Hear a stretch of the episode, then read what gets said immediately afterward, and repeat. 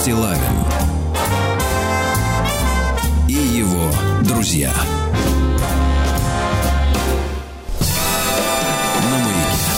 Дорогие товарищи, доброе утро, Владислав Александрович, здравствуйте.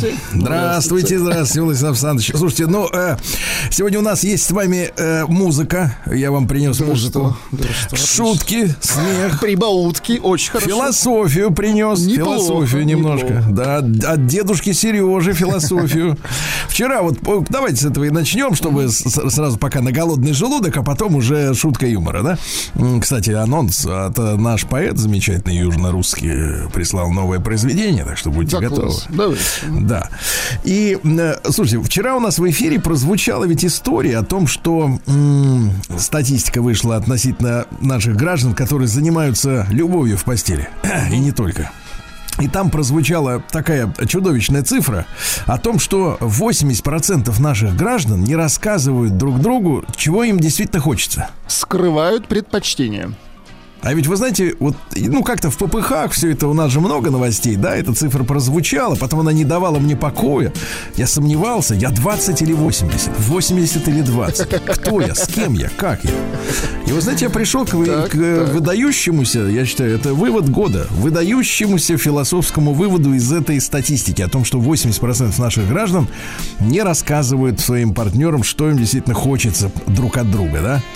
А ведь получается, что абсолютно бессмысленным становится установка на то, что сегодня женщины и мужчины некоторые смеются над тем, что им предлагают такие, как я, выходить замуж девственницами. Угу. То есть они говорят, надо же попробовать друг друга. Надо понять, что к чему. Понять предпочтение. Елки зеленые, да. Вы пробуете друг друга, но 80% из вас, они так и не понимают, что им надо друг друга. Понимаете? И в этой связи оказывается, что бессмысленно ставить вопрос о каких-то тест-драйвах и прочих, так сказать, добрачных утехах, да? Потому что все равно 35 лет прошло с тех пор, как помните, на телевидении на одном из телемостов речь зашла о сексе, и там возникла фраза, которой не было на самом деле, но она разлетелась и стала уже легендой о том, что у нас секса нет. Uh-huh. Помните, да? Там, так сказать, речь шла с американцами, говорит, и женщина такая, у нас нет. И, так всем кажется, по крайней мере, что так говорили. А получается, 35 лет прошло, а толку-то никакого. То есть, конечно, развращенные разговоры, сальные шуточки, обилие бесплатного порно в интернете, все это есть для рукоблудов, скажем так. Терминология, да, пролилась на нашу страну. И уровень воспитания упал из-за этого, да, соответственно. И развратные мысли. А удовлетворенности-то все еще нет. Как это? 80% не могут сказать любимому, родному человеку, чего ты хочешь от него. Потому что, по-моему, там статистика такая, в сумме 53% боятся, что их после этого бросят, если они скажут, что им действительно хочется. Понимаете? И в этой связи еще раз закреплю мысль. Ребята, тогда какой смысл практиковаться до брака? Давайте вернем наши целомудренные свадьбы. Вы все равно никому, что вам надо, ничего не расскажете. Никогда. Понимаете? Сергей Стилавин и его друзья. Так, давайте немножко смеха, да, Владислав Александрович? Давайте немножко смеха. Нет, смех попозже, а вот хорошо. Давайте все-таки нашего южно-русского сказителя Виктора. Искусство, давайте. Да, Виктор внимательно слушает нашу передачу. Здравствуйте, Сергей и Владислав. Да, ваши мы. Включите оригинальный трек, пожалуйста. Заработало. Да, наши. Конечно. Это подтверждают и письма радиослушателей, которые вы зачитывали на этой неделе. Роман из Новочеркасска, Виктор напоминает любезно. Роман из Новочеркасска написал, что родители много лет назад подсадили его на ваши эфиры. Ничего себе. А Евгений признался, что какое-то время вас не слушал, но после того, как его выгнала женщина, он к вам вернулся. Впечатления от этих и других эфиров вылились в следующий опус. В скобках «Осторожно, не поэзия». Итак, Виктор. Хорошо. Коротких. На работе случился косяк. Кто утешит? Конечно, маяк. Получил от любимки пинок. Успокойся, ты дома, сынок. Вся подушка намокла от слез. Так настройся на станцию грез. Слезы высушит легкий эфир. Все пройдет, вот печенька, кефир. Напиши свою душу и злей, посмелей. Не дают здесь люлей. А вещает для вас, для друзей, наш оракул и наш Моисей. Разберет, что с тобою не так. Добрый доктор, он в этом мастак. 40 лет будет длиться наш путь, и в итоге поймешь свою суть. Ощутишь вдруг свой завтрак жуя бренность слез и вообще бытия. Оценил наших лекций объем? Сами в шоке, но все же идем. Привет. Спасибо, Виктор, спасибо. Прием корреспонденции круглосуточно. Адрес stilavinsobaka.bk.ru. Кстати, суд прищучил клип 10-летней давности к Баскову. Слышите? Фамилия Стилавин 2Л. Да, вынесли постановление, что в клипе 2012 года присутствует ЛГБТК плюс ее пропаганда. Я в новостях подробнее вам расскажу, но самое интересное, что там есть формулировки судебные, они любопытные, но там самое главное, что два главных героя, один из них Басков в костюме римского легионера или патриция, или какого-то еще, вот, ну там древнеримский. Просто в костюме, давайте так. Да, все в костюме. И представляете, Слава Манучаров, его, так сказать, вот как раз этот визави.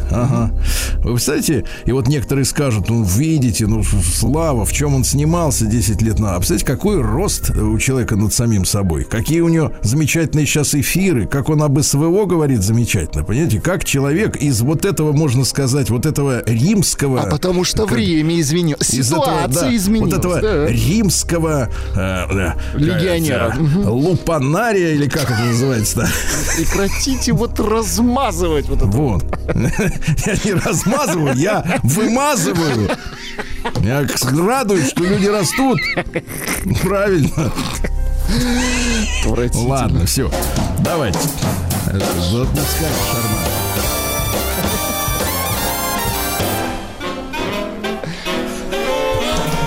Сергей Стилавин и его друзья на маяке. Да.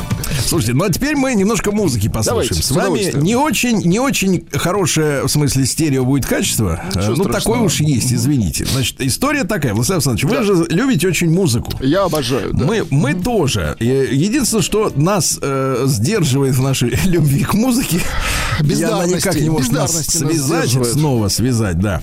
То, что музыка сейчас дрянь. Особенно нет, она просто технологически стала доступна для всех. И это проблема. Ну и стало, и качество ухудшилось. Ну, да, объемы. Как следствие, конечно. Мы не можем в современную музыку быть влюблены так же, как вот в другую. Да, в несовременную. Но неважно, это может быть даже и старость. Но самое интересное, что американская, значит, корпорация «Мягкий и маленький», добавила в свои чат-боты сервис для создания музыки и исполнения песен. Ага, любопытно. А причем эта штука пишет музыку на 50 языках, включая русский. Так, переведите, что значит музыку на 50? Там всего 7 нот. Песни. Песни она пишет. Хорошо, да, вот, да. Все понятно. Музыку, конечно, да. Конечно. Но и мелодичный строй должен быть соответствующим, правильно? Угу. Африканцу нужна его музыка, нам нужна все-таки как бы наша. Да. Ну так, в идеале. Я не настаиваю. Конечно, некоторым хочется слушать и другие музыки. Но неважно. И, короче, ребята опубликовали 2 песни. К сожалению, эта штука, ну, поскольку она бесплатная, она там генерит не больше минутки трека. Ага. Она, может быть, даже и проще, потому что нам больше, и так понятно. Да, давайте я вам сейчас дам послушать. Владислав Александрович, если будет чуть-чуть тиховато, вы там прибавьте. Да, я хорошо? Разберусь. Первый трек исполняет, ну, это все исполняет робот, но исполняет, значит, соответственно, мужчина. И попросили нейросеть сделать песни о Сибири. Осень. Значит, примерный текст такой, чтобы вам легче было распознавать компьютерную речь. Заснеженные равнины, леса до горизонта, здесь струится река, зовет в горы рой. Рой кого не указывается, коптеров или беспилотников. Рой зовет. Ну, в принципе, рой зовет. Да, давайте я вам включу. Буквально минутку, давайте послушаем и оценим, да, Владислав Александрович? Итак, музыка сочиненная и исполненная нейросетью. Давайте. Заснеженные равнины, леса до горизонта, здесь струится река, зовет в горы рой. Душа моя отлетает в волшебный этот край, Сибирь моя. Лети со мной, о,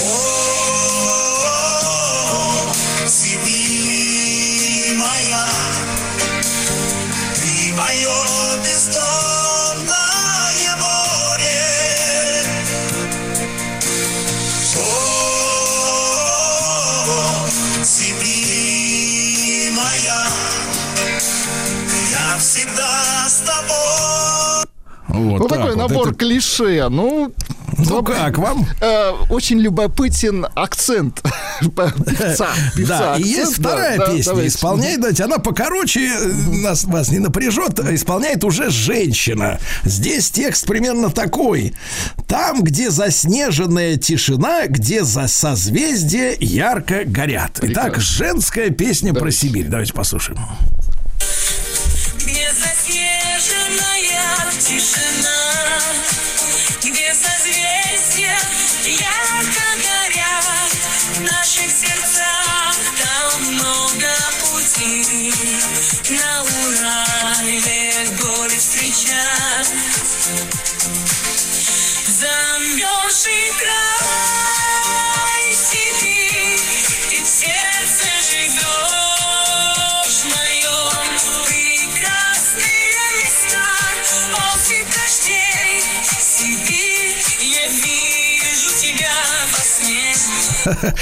Осыпь дождей, как вы слышали, да, фраза такая. Ну как, вам вот вы экспертно оцените? Абсолютно, конечно, набор клише именно вот современной музыки. Но удивительно, как это все, да, ловко так вот слеплено. Это забавно. Ловко.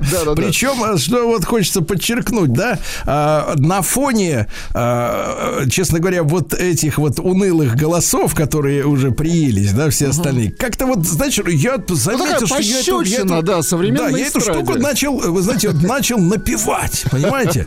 Не очень просто выучить мелодию, она как бы, так сказать, тоньше сделана, да, такая, может быть, чем мы привыкли, она не такая разухабистая, скажем так, да, как вот современная наша попса, но она вечно такая разухабистая какая-то, знаешь, вот для кабака, то есть они пишут музыку, мне кажется, специально для корпоративов, вот чтобы люди встали, уже приняв и там 0,5, и пошли, да, встали и пошли.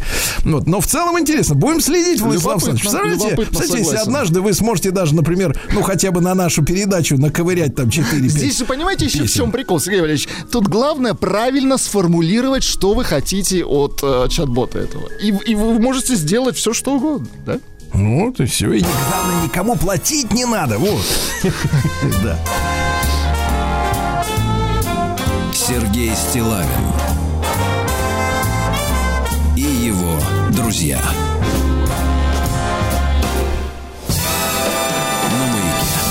Так, Владислав Александрович, мы же все-таки с вами за женщин, правильно? Конечно. Так, конечно. Боимся, скажем так. Других вариантов просто нет. Боимся, потому что за свою страшно. Жизнь, естественно. Страшно, да. Они ведь рядом вокруг. Могут подкараулить, конечно. А еще одно письмо, которое наш любезный кот нашел на просторах галактики, в форумах. Давайте-ка, называется письмо так. Объясните, пожалуйста, как правильно. А? Прелестно. Ну давайте. Как правильно. Сейчас покажу.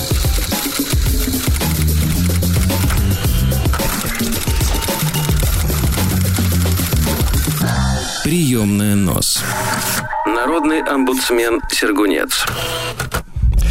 Пишет Светлана. Я устала уже. Устала, Светлана. Понимаем. Да. Не, ну ладно. Так, говорите, лично оставим при себе. Хорошо. Я устала уже. Все парни, с кем не знакомлюсь, видят во мне только сексуальный объект. Почему так? Я знакомлюсь с парнем. На первом свидании уже лезет целоваться. Я человека еще не знаю, а он торопится куда-то.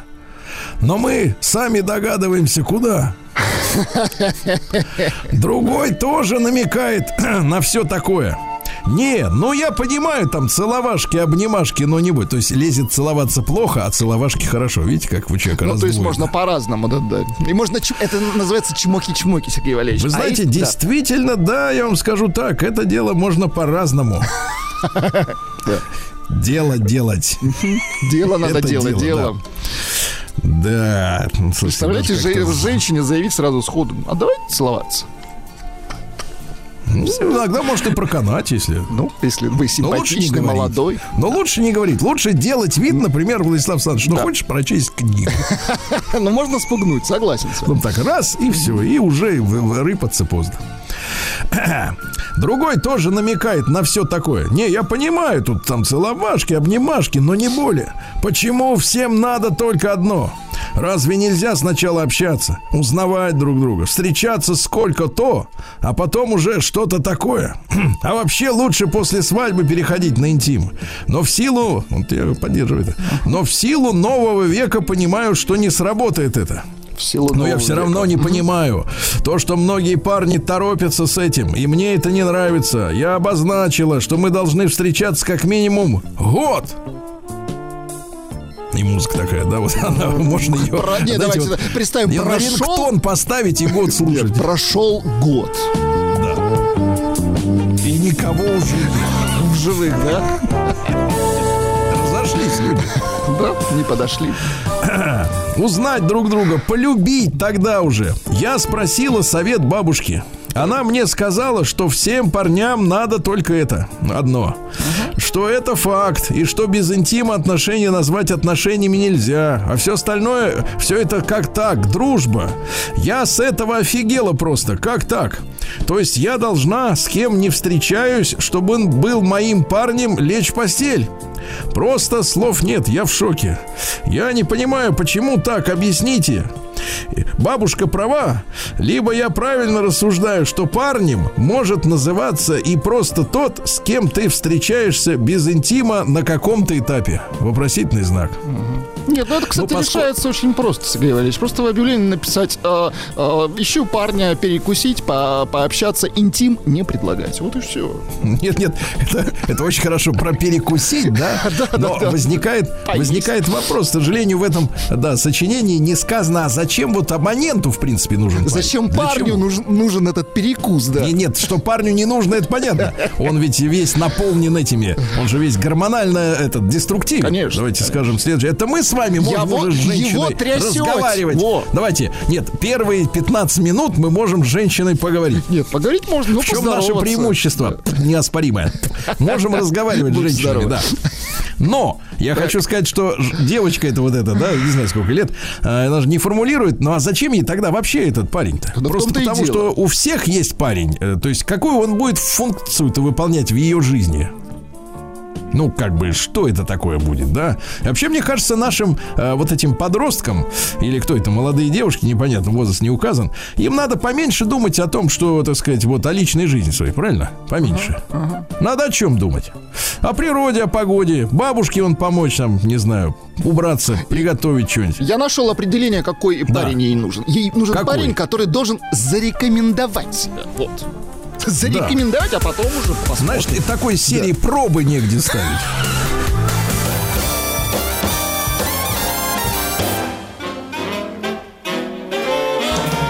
Сергей Стилавин и его друзья на маяке. Дорогие товарищи, 21 декабря сегодня день работников производственно-технических служб уголовно-исправительной системы России.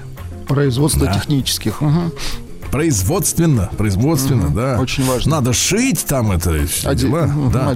В этот день отмечается Карачун. Это бог, второе имя у него, это такой негативный бог. Чернобог, он еще второе название. Чернобог. День зимнего солнцеворота, вы же понимаете, да? Как бы зима начинает, покститься чуть-чуть и станет покороче. День-то, вернее, наоборот, ночь покороче. Считалось, что приходит на землю грозный Карачун. Это бог смерти. Он повелевает морозами, он злой. А слуги Карачуна — это медведи-шатуны, которые не спится им в берлогах, а и метели волки. Представляете, да, такая вот история. У западников сегодня Еоль — это их Карачун и Оль. Говорят, мертвые к ним идут с нижних миров этот день. Добро пожаловать. День повара японской кухни. Жалуйте. Почему нет? Сушечки-то. День рождения кроссворда сегодня. Сегодня день памяти туркменбаши. Да. Например, такие вещи, я не знаю, как сейчас в Туркмении опять вернули разрешение. При нем, например, запретили включать магнитолы в автомобилях. Почему? Ничего смешного, прекрасно. Что, ездят эти чучелы с сабвуферами. Стоишь в пробке, а рядом этот сидит ведро с сабвуферами оттуда. Я понимаю, что вы горлопан, но тихонечко-то можно включить? Нет, тихонечко нечем слушать. Надо ехать спокойно, вцепившись зубами в руль. Дальше. Запретил золотые зубы. Хорошо. Это я согласен. Кстати. Очень хорошо. Очень хорошо. Да. И, наконец, заменил в Ашхабаде название улиц номерами просто. Это удобно же. 125-я улица. Да, и замечательно. Потому что имена... вы посмотрите, на что на Украине становится. Они всем переименовывают. Да, так номер уже к номеру-то не докопаешься. Да. Да. День «Посмотри на светлую сторону», понимаю. День фонарика сегодня. Отлично. Да. День принятия конвенции о ликвидации всех форм расовой дискриминации. Слышите? Хорошо. Всех форм. Они просто там это вот. Да. День короткого рассказа. Да. День горячего шоколада. День жареных креветок. А с чесночком, ребят. А с чесночком. А креветки. Ай-яй-яй. День киви. День пожимания лап. Но если когти не слишком острые. Хорошо. Да. День помешательства. Это понятно. День передаривания. Не пригодится. Это некрасиво. Да. Скажем сразу. День встряхни и заморозь. Хороший, да, праздник. День благодарности невысоким девушкам сегодня. Очень замечательно, да. А они ласковые, кстати говоря. Подлец. Погодите, еще пару. Куда уже все пошла? И нефть, друзья. Так, я просто вам скажу сейчас, чтобы вы знали. Сегодня день глобального оргазма. Глобального, да. И сегодня день коктейля Кокито. Знаете, что в нем есть?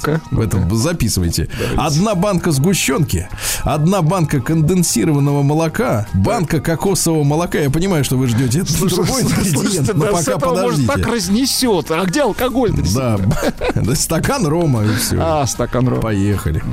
Да. Что же у нас, ладно, давайте к хорошему, к важному. Посмотрим, что в истории было. В 1401 родился Мазаччо. Вообще он Томмазо. Да, но говорит, я Мазаччо. Итальянский живописец, представитель Кватраченто. Кватраченто 1400. Те годы, да, 15 век. Да. Что он занимался-то чем? При нем все расцвело. И архитектура, и жизнь. Сейчас некоторые говорят, что в Италии сосредоточено до 80% всего культурного наследия человечества. Представляете? Ничего себе. До 80% там все. Нет, несправедливо, кстати, когда одна страна владеет 80% всех. Согласен, нужно делиться. Несправедливо, конечно. Да. В 1773-м родился Роберт Браун. Шотландский ботаник, которого у нас называют Броуном. И броуновское движение, да, он глядел туда в мелкоскоп свой и открыл беспорядочное движение мельчайших частиц в жидкости. Это стало называться броуновским движением, да. И что еще? Молодец. Работал, так кстати, в области физиологии растений, исследовал развитие пыльника. Не пыльно так расследовал, я вам скажу, да. И нашел ядро в клетке. Вот тут, говорит, ядро, а тут все периферия. Да. А в 1872-м Лоренцо Перрози родился. Композитор. Вообще он один из 20 детей у своих родителей. Ничего. Можете представить? Угу. Один из 20, да. Вот дайте нам музыку, пожалуйста.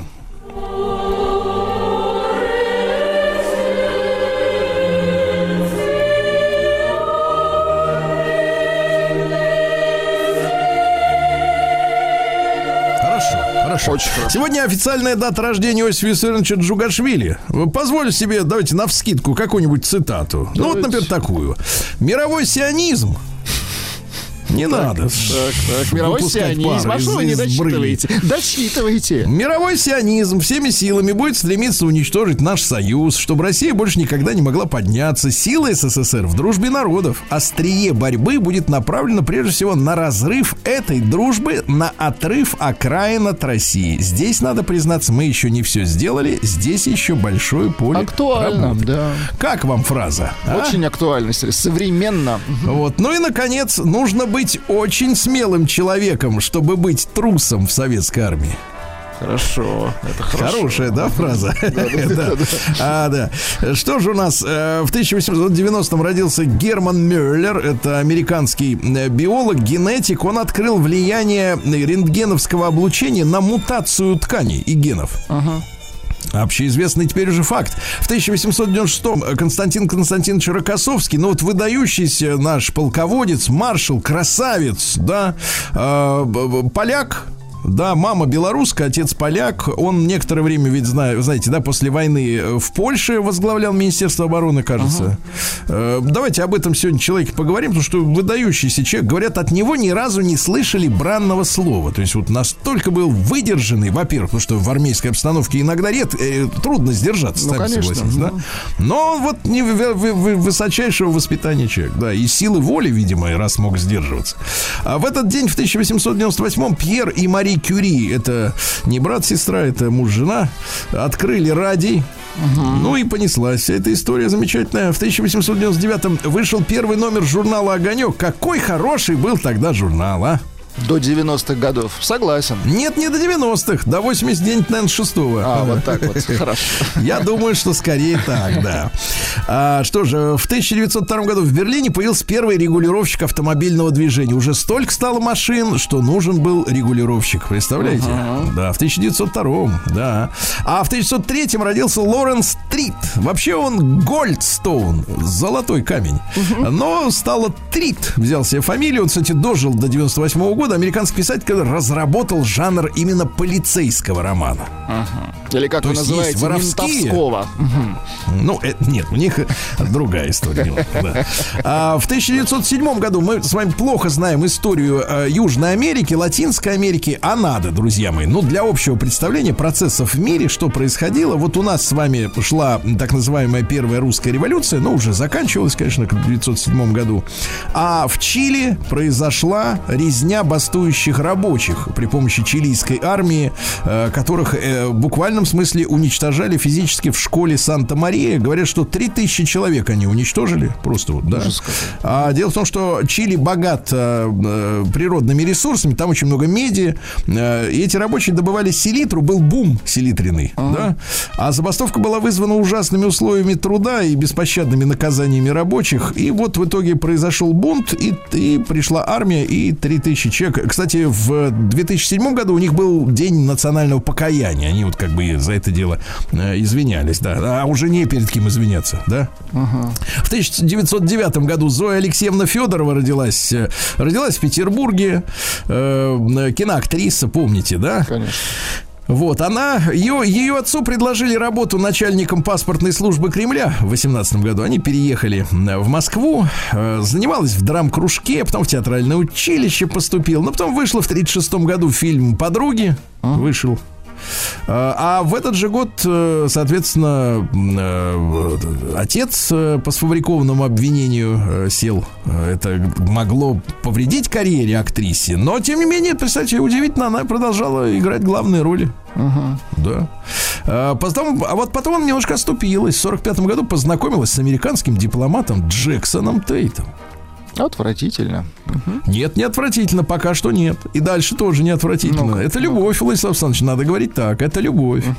Потом родила от него, родила девочку. Это уже точно любовь, так. Да. Пыталась скрыть факт рождения ребенка от иностранца, да еще и от дипломата, да еще наверняка шпиона. А кто они еще, эти дипломаты, да, правильно? Он кишмя кишит этот на Садовом, вот этот. Как домище. Вы называете, а если это любовь? Ага. Вышла замуж по-быстрому за композитора, представляешь? Вот, и а вот с это оркестром. Отвратительно. А вот это уже гадость, да. Согласен, согласен. Но все равно в конце 46-го года так. Арестовали, докопались, ребят, уж некогда было в 45-м этим заниматься. А в 46-м докопались, от кого ребенок, это все 50-е. Ну и все, и поехало. Грязище, понятно. Вот такая история. А потом совсем уже трагедия. В 81-м году, вот как раз в декабре, она была застрелена в своей трехкомнатной квартире по Кутузовскому проспекту. До сих пор там какая-то бриллиантовая мафия, какие-то еще какие-то были, дела, да. Какие-то одесские налетчики какие-то. Ну, в общем, странная история. Например, да, среди наиболее подозреваемых, таких наиболее ярких, был некто Бец. Это одесский налетчик. Причем налетчик не в плане 20-х годов, да, уже вот современности нашей. Находился в розыске за ограбление вдовы писателя Алексея Толстого. Представляешь, то есть специализировался по людям с культуры, конечно. Да. Но был убит в Грузии сотрудниками госавтоинспекции в перестрелке. Вот. Да. Говорят, причем намеренно его застрелили. Он как уже сдался, но его все равно застрелили, видимо, чтобы концы в воду, и следствие забуксовало. Вот какая история, представляешь? Вот, громкое дело. Что же у нас любопытного? В 13-м году, 110 лет назад, первый кроссворд опубликован в этот день. Вы еще не увлеклись? Я смотрю, вот пожилые люди очень любят разгадывать кроссворды. Никогда не понимал кроссвордов. Ну вот, не дай бог поймете. Сканворды? Да, кроссворды. Ах, вот оно что. Ах, вот оно что. Жаль. Да. Ну и в 34-м Хэнк Кроуфорд. Альт, тенор и баритон-саксофонист. А, есть? Чуть-чуть дайте, да. Красиво. Кушайте, дорогие друзья. Не обляпайтесь. Приятного аппетита. Сергей Стилавин и его друзья на маяке. Так, товарищи дорогие, сегодня у нас, еще раз напомню, 21 декабря. В 35-м в этот день родился Фил Донахью. Старичок Фил, который делал телемосты с Америкой. Помните, помним. Который рассказывал нам, какие американцы человечные, а мы им показывали то, что мы человечные. А потом в 2003 году он что-то усомнился, что у Саддама Хусейна есть химическое оружие. И поплыл. И выперли отовсюду, вот как пробку из бутылки. Да, вот ваша свобода слова, черти. Да. В 37-м году Леонид Александрович Файнциммер родился. Но мы знаем его как Квинихидзе, кинорежиссер. Он экранизировал гиперболоид инженера Гарина. Вот, потом «Соломенная шляпка», «Мэри Поппинс, до свидания». Кстати, про Мэри Поппинс, Владислав Александрович. Так, ведь про него говорят, что там что масса зашифрован. Про него, про сериал, про там же сколько серий-то. Говорят, что в этом фильме зашифрованы какие-то, так сказать, инфернальные. Антисоветчины. Вот посмотрите, на Ютубе есть фильм, значит, «Истинный смысл», что-то называется, как там, «Мэри Поппинс». Там, ну, например, на стене в детской комнате висят всякие картиночки, там разбирается каждый кадр. И там какие-то смыслы заложены, Владислав Александрович. Об этом надо расследовать, да. Да только рук нет, другим заняты сейчас пока. Детское кино отвратительно. Да, в 37-м агент ФБР Уолт Дисней выпустил первый полнометражный мультик. Слушайте, а ведь как мы хорошо держались. Вот все-таки мы до последнего времени не снимали полнометражных этих мультфильмов. У нас были сериалы. Не нравятся длинные мультфильмы? Объясните. Не нравятся длинные мультфильмы, потому что мне хочется выйти. Хорошо. Сделать что-нибудь, а то сиди 2 часа. Ну что это? Да. В 37-м Джейн Фонда родилась актриса. Господи, сколько ей? 86. Слушайте, ну... Но она аэробикой занималась уже на излете карьеры. Нет, на излете. Ей было уже 40+, и она решила продлить свой творческий акт. Растрясти. Так сказать, да, аэробикой. Но сейчас она договорилась до того, что она хочет, чтобы у нее был мужчина, не дозревший до возраста разрешения алкоголя. В Америке это 21 год. Это же куда годится. Хочет, чтобы внучка пригреть на груди. Внук ее потряс. Да, смотри, что говорит-то. Быть в хорошей форме – это политический акт. Ты берешь ответственность за собственную жизнь. Ой-ой-ой, сколько пафоса. Чушь собачья. В 1939-м началась производственная деятельность одной из крупнейших, дорогие друзья, наших гордых, гордость испытываю, судостроительных верфей.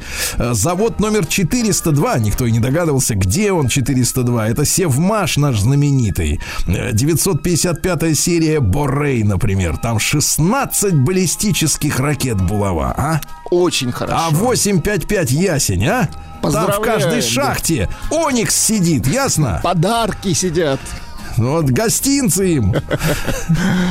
Псам. Рыцарям. Да, в 48 году Самюэль Джексон, раз слушайте, сегодня сколько лет получается Самюэль? 75 лет Джексону? Самюэлю, представляешь? Видимо, да. Тот, который, как они говорят, Биг Мак, Лё Биг Мак. Вот который этот был курчавым в, в какое-то время. У вас, говорит, только одна жизнь. Вы должны жить так, как вы хотите. То есть, погодите, а я не хочу быть должным. То есть, я не должен жить так, как хочу. Правильно? Логически, если так вот поразмыслить. Правильно? Все же четко. А в 1949-м Тома Санкара родился. Это политический деятель Буркина-Фасо, президент страны. Через 2 месяца после ареста, значит, соответственно, в 1983 году опальный офицер пришел к власти в результате военного переворота. Вот. Говорят, что был африканским Че Геварой, был аскетичным, самым честным президентом. Жил на жаловании армейского капитана, которым и был. Президентский оклад до него был $2000, а он жил на офицерские 450. А все лишнее перечислял в сиротский фонд. Понимаете? Ездил на стареньком Peugeot, согласитесь, для президента это как-то, да. Да. Ну, а потом за годы его президентства, Санкара, еще раз напомню фамилию, было создано около 7000 лесопитомников, 10 миллионов деревьев, которые остановили расползание песков Сахары. Представляете, какая история? Да молодец. Молодец, но убили. Убили, ребята, да. 15 октября 1987 года госпереворот. Ну, естественно, помогли, я так понимаю, опять же эти друзья всех, так сказать, переворотчиков. Всех друзья в мире. Да, 53-й год, да. 53-й год, 80 или 70, Владислав Александрович? 70, конечно. Открыта в этот день Сталиногорская детская железная дорога. Сейчас это Тульская детская железная дорога. И город называется не Сталиногорск, а Новомосковск теперь уже, как вы понимаете. Причем, что интересно, слушайте, инициатором строительства выступил не государство, не Министерство культуры, а лично директор комбината Москва. Дети ничего не могут, у них нет денег. Директор комбината Москва-Уголь Аника, Дмитрий Григорьевич Аника, великий, кстати, подвижник, это доктор технических наук и вообще организатор угольной промышленности Советского Союза, там экспериментальный комбайн он проектировал и все остальное, он поручил молодым ребятам, выпускникам Московского института инженеров транспорта, сконструировать эту дорогу. Она до сих пор действует, там учатся ежегодно более 1000 юных железнодорожников, зимой теоретически, летом практически, понимаете? Оттуда выходят машинисты, сцепщики, даже кассиры, которые потом могут работать по специальности, когда дорастут до возраста трудовой занятости. Представляете? Прекрасно. Да. В 1956 году черные выиграли в суде в Америке право ездить в автобусах на передних местах вместе с белыми. Представляешь, в суд пришлось эту срамоту тащить, да? Это была победа. А в 1959 году Уинстон Черчилль произнес речь в парламенте Великобритании в честь уже умершего к тому времени, естественно, Иосифа Виссарионовича, в честь 80-летия, да? Говорит, что Сталин был человеком необыкновенной энергии, эрудиции, причем, что у них отношения личные были плохие, несгибаемой силы воли, резким, жестким, беспощадным как в деле, так и в беседе, которому даже я, воспитанный в английском парламенте, не мог ничего противопоставить. Во как говорит. Вот так вот, да. Принял с сахой, оставил с ядерным оружием. Это, кстати, вот это выражение из той самой речи Черчилля, да? Давайте посмотрим. Дмитрий Олегович Рогозина, давайте 60-летие-то поздравим. Поздравляем, конечно. Поздравляем, конечно. В 1966 году СССР осуществил успешный запуск межпланетной станции Луна-13. Она через пару дней прилунилась в океане бурь, дала фотопанораму, понимаешь, да, заглубилась, попробовал на вкус, на зуб, на свой титановый, как говорится, этот реголит. Ну и что, и сживальщик галстуков родился в 1967 году, Колотозыч. Николозыч, извините. Пусть сидит, вот как вы сказали. Да, пусть сидит и жует. Да.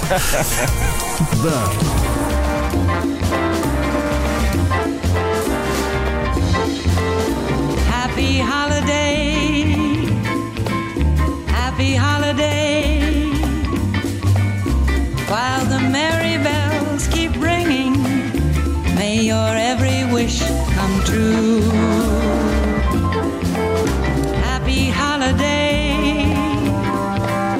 Happy holiday, may the calendar keep bringing happy holidays to you.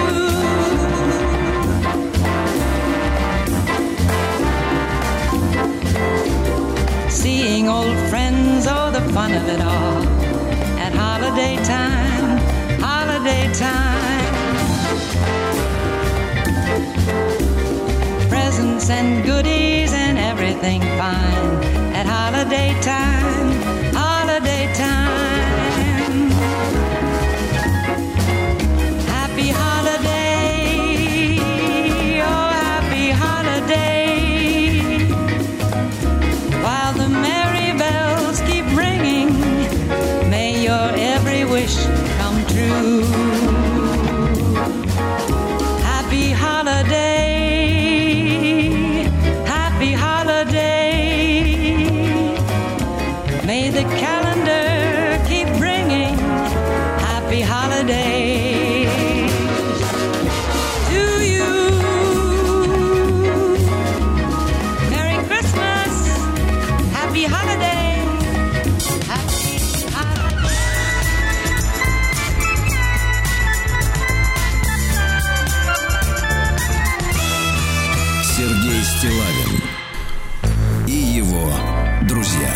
Дорогие друзья, нам обещали тут, как говорится, к выходным дням, как раз вот как в песне пелось, снегопады, но по данным разведки Владислав Александрович говорит, что уже сейчас пошло, досрочно дали, да? Полудождь, полуснег, да.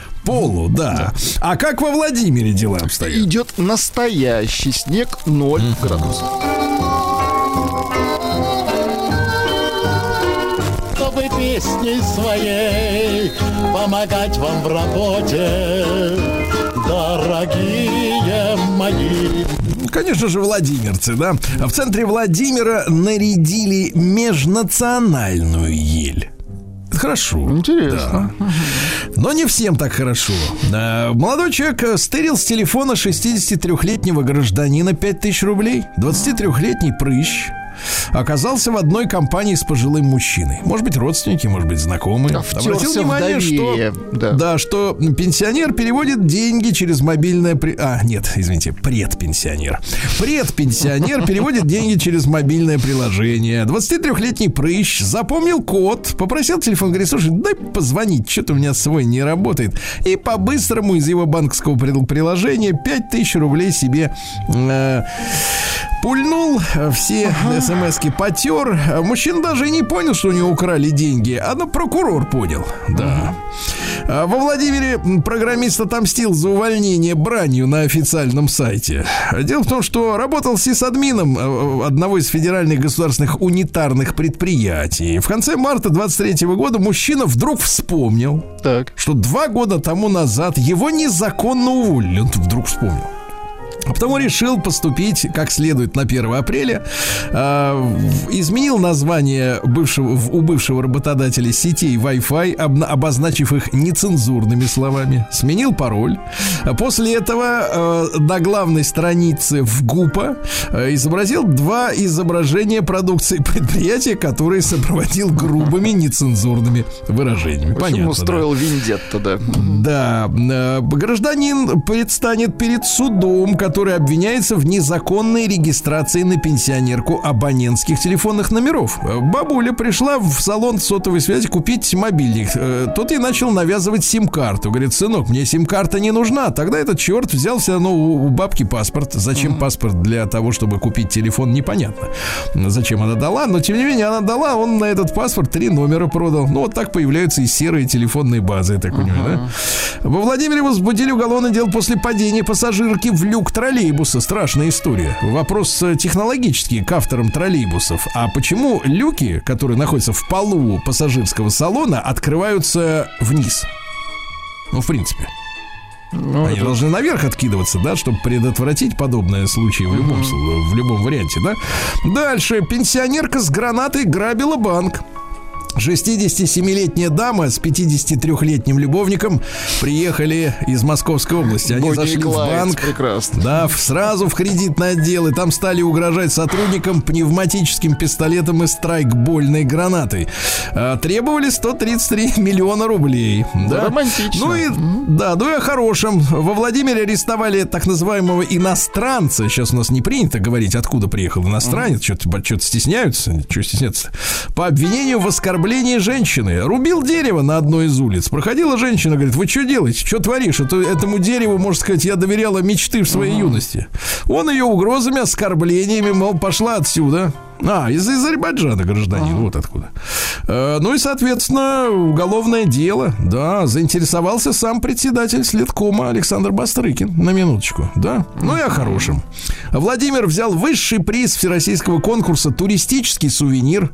Соревновались 68 субъектов Российской Федерации. Кстати, смотри, не все соревновались, не везде туризмом заняты. А также Беларусь. Любопытно, что судейской комиссии приглянулись фирменные владимирские вишневый кисель, суздальский огурец, Да? Хорошо. Супер. И, наконец, давайте, я, наконец, о хорошем. Во Владимирской области прошел фестиваль КВН среди сотрудников УФСИН. Ну, это люди, которые охраняют тех, которым не надо по улицам ходить. Кстати, во время выступления, Владислав Александрович, участников, зрители увидели, эта фраза мне нравится, не только юмор. Не только. Но и будущее. Во время выступлений зрителей прибавилось, да. Что же, возникает вопрос. Вот в Госдуме объяснили, могут ли вас, как владелец квартиры с балконом, осудить за то, что с вашего балкона упадет наледь и кому-нибудь пробьет, например, поясницу. Так вот, за падение наледи с переоборудованного балкона. Если вы вмешивались в жизнь балкона. Если вы изменили конструкцию, да. Статистика. Граждане до 30 лет стали реже заниматься в фитнес-клубах. Граждане старше 60 чаще. Житель Архангельска вживил себе в руку чип, использует его как электронный ключ, потому что теряет постоянно ключи обычные. Да. А в ПНИПУ, это наш знаменитый Пермский национальный политех, да, разработали экологически чистый электромагнитный камуфляж. То есть ты надеваешь эту штуку, и ты абсолютно невидим электромагнитным всяким сканером. Здорово. Круто. Патриарх России объяснил, российский патриарх, что нужны экстраординарные меры в демографии для статуса великой державы. Экстраординарно. Некогда обсуждать, товарищи, чтобы нам такое сделать. Некогда. Надо дело делать. В России обнаружено 4 новых вида моллюсков. Ой, как это прекрасно. Поздравляем. К ним бы еще 4 вида брюта. Да. В России создадут бескровный глюкометр на базе искусственного интеллекта для оценки уровня сахара в крови. А так людям-то надо колоть палец-то. Да. Молодцы, здорово. Блогер рассказал, что жил во Франции, вот из беглых. Тратить приходилось 700 тысяч рублей в месяц, чтобы в Париже прожить. Ай-яй-яй, как жалко мальчонку. Да. А слушайте, стоимость салата сельдь под шубой стала вдвое ниже, чем оливье. А я предлагаю всем есть именно сельдь под шубой. Ребят, туда еще тонким слоем яблочко кисленькое поскоблить, да? Да, потому что селедка там самая мощная омега. Так сказать, свекла это у нас понижает давление. Это вообще диетическое питание. Это чем? Сельдь диетическое, конечно. В Госдуме перестанут оплачивать бензин депутатам, которые не хотят пересаживаться на иномарки с 1 января. Правильно. А что это они не хотят, конечно, вопрос. А вот сейчас я вам скажу, что это они не хотят. Да. Вот смотрите, почему не хотят. Значит, пока что о другом. Давайте. В Москве появятся терминалы электронного голосования для иногородних на выборах в марте. Прекрасно. Кстати, выборы 17 марта, Владислав Александрович. Не мне подарок на день рождения. Угу. Да, не пропустим.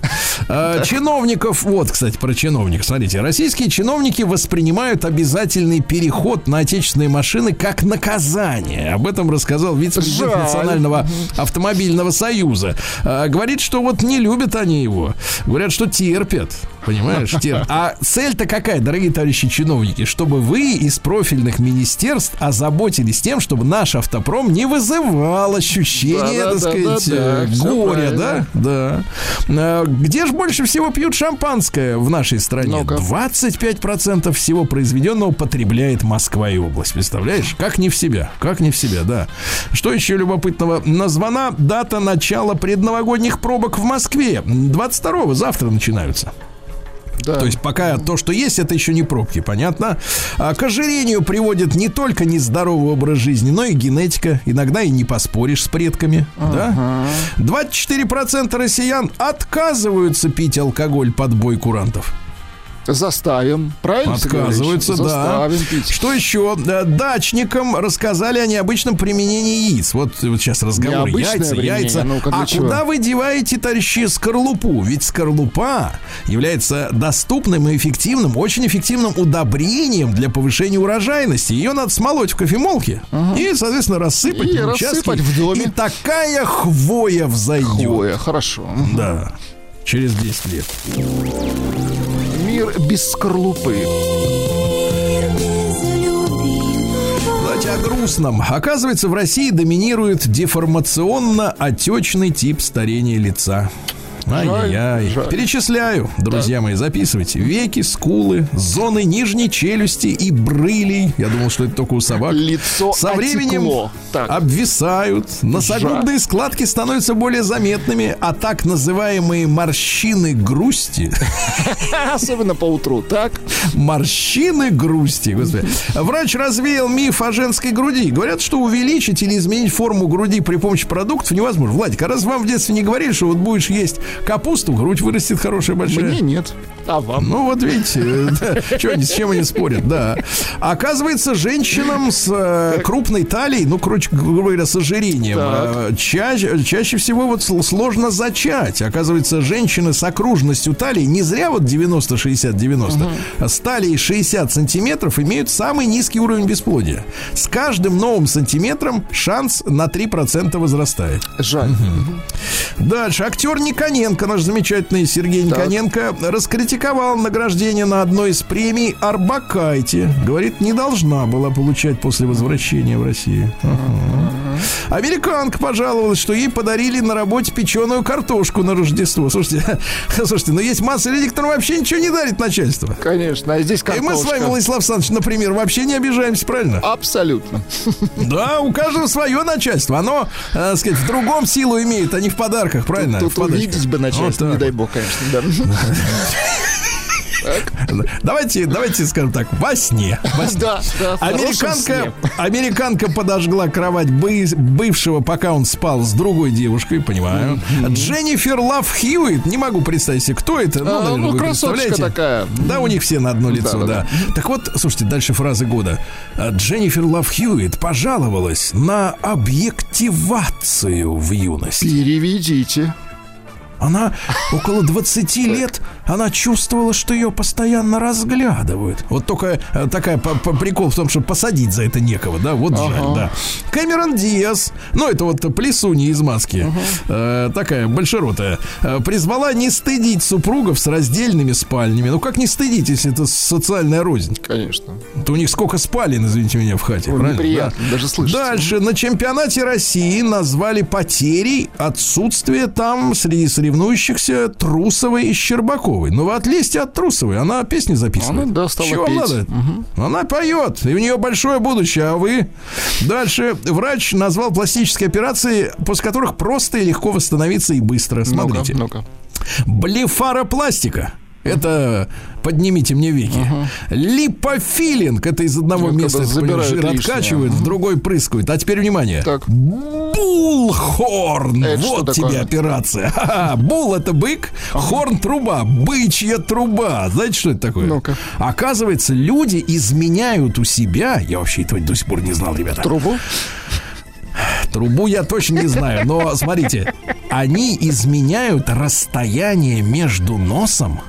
Ну-ка, потрогайте себя за нос между сейчас. Носом так, не надо трогать так. И верхней губой. Ничего. Это называется бычья труба. Ты слышал, чувак? Да.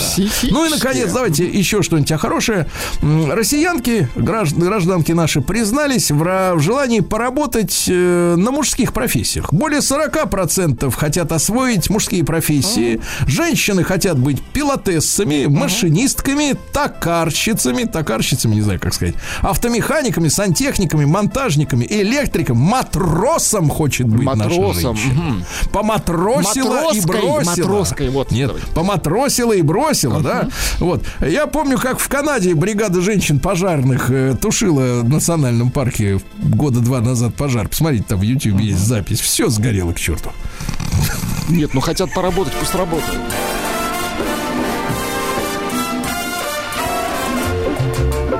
Хорошо, да, что конечно, хотят работать. Новости капитализма. То есть мы не хотим, как женщина, работать. Мы хотим, чтобы вам пойти, да. Милей, вот это аргентинское чудило, подписал уже более чем 300 законов о реформах по либерализации экономики. Ну, верным курсом идет товарищ, работает, да? В базах для обучения искусственного интеллекта, там же они обучают его постоянно, нашли более 1000 файлов с детским порно. Чему учится-то эта ваша штука? Вот. Ребята. А дальше, друзья мои, чтобы восстановить сердце, надо требовать в аптеке следующее. Это одно слово. Так. Никотин, амидаденин, динуклеотид. Мне, пожалуйста, две штуки. Это не произнести. Ничего, запись включите эфира, они поймут. А, нейросети не устояли перед теорией плоской земли и другими заговорами. Не устояли. Нейросеть подтверждает, что заговоры есть, товарищи. Значит, они есть, правильно? Конечно. Макрон наконец-то сделал хоть что-то полезное. Выступил против лишения Депардье, гражданина России, ордена почетного легиона. Травит дядьку. Бедного дядьку, да. Да. Дайвер 22 года дружит с 5-метровой тигровой акулой. Представляете? Дайвер и акула Эмма впервые встретились в 2001-м, когда он, нырнув, обнаружил, что у маленькой акулы застрял рыболовный крючок. А, он ее спас. Он ей вынул, и с тех пор, представляешь, как только он погружается в воду, она к нему приплывает, трется носом, хотя она 5-метровая акула. Она могла бы его перекусить вот разом. Но у них настоящая дружба. А может быть, Владислав Александрович, и поболее того. Дальше сенсация. Собаки любят Рождество так же сильно, как их хозяева. Так же, как коты. Хорошо. Нормально? Да. Не нормально. Ну и что-нибудь хорошее давайте. Хорошее такое. А вот, пожалуйста, численность насекомых быстро сокращается по всей планете. Это плохо. Ну и, наконец, бывшая жена Трампа рассказала о его любви к нацистскому приветствию и кричам Гитлера. Слушай, ну что может еще хорошего сказать бывшая жена про Трампа, правильно? Ну.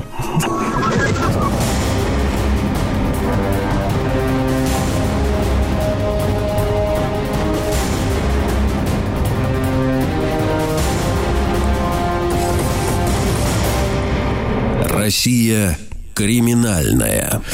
В Ленинградской области женщина вызвала скорую помощь своей чихуахуашечки, выдав ее за ребенка. Ну что за люди? Она говорит, вы же лучше вылечите мою чихуахуашечку, чем эти, да. А суд нашел пропаганду ЛГБТ в клипе Николая Баскова 2012 года. Там Слава Манучаров сыграл тоже главную роль. Копают. А еще надо вот 70-е посмотреть и 60-е. Цитирую по судебным. Песня «Странник» называется. Можете сами писать. Там римская, так сказать, да, вот вся история. Не будем Судья смотреть. Установила, что некоторые сцены в клипе указывают, что главный герой мужчина, его играет Манучаров. Манучаров, имеет признаки романтического отношения с другим лицом мужского пола, видимо, с Басковым. По мнению суда, нездоровое влечение к лицу... А почему не включаете наши-то вот это? По мнению суда, нездоровое влечение к лицу своего пола в клипе выражено во взглядах, а также наличии реакции на поцелуй героя с женщиной. Видимо, ревнивый взгляд. В то же время отношения героя с женщиной носят отстраненно-созерцательный характер. В целом, по мнению суда, действие клипа происходит на фоне атмосферы гедонизма и разврата. Наши!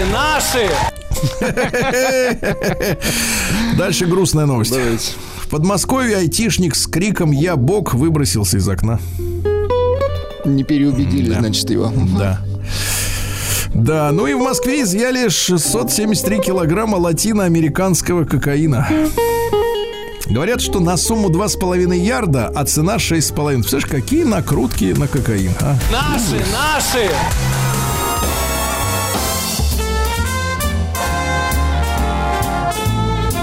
Сергей Стилавин и его друзья.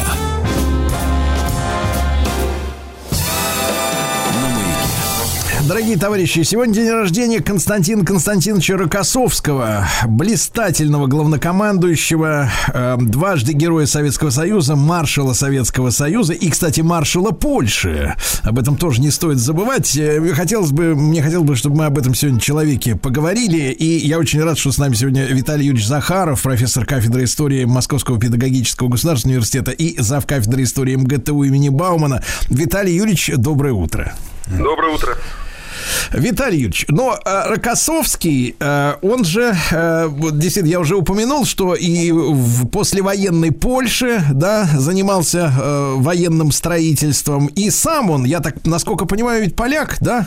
Как поляк, это его, да, биография начинается, да? И как он оказался вот на таком великом посту, да, в своей жизни? Да, ну, Рокоссовский, с моей точки зрения, действительно маршал такой блистательный, удивительный. Кстати, вот в отличие от многих других наших маршалов Советского Союза, о нем я не встретил ни одного отрицательного отзыва, сплошь положительные. Потом выглядел как красавец, собственно говоря, интеллигентное и культурное лицо, ну и так далее. Ну и биография у него тоже не менее удивительная, да.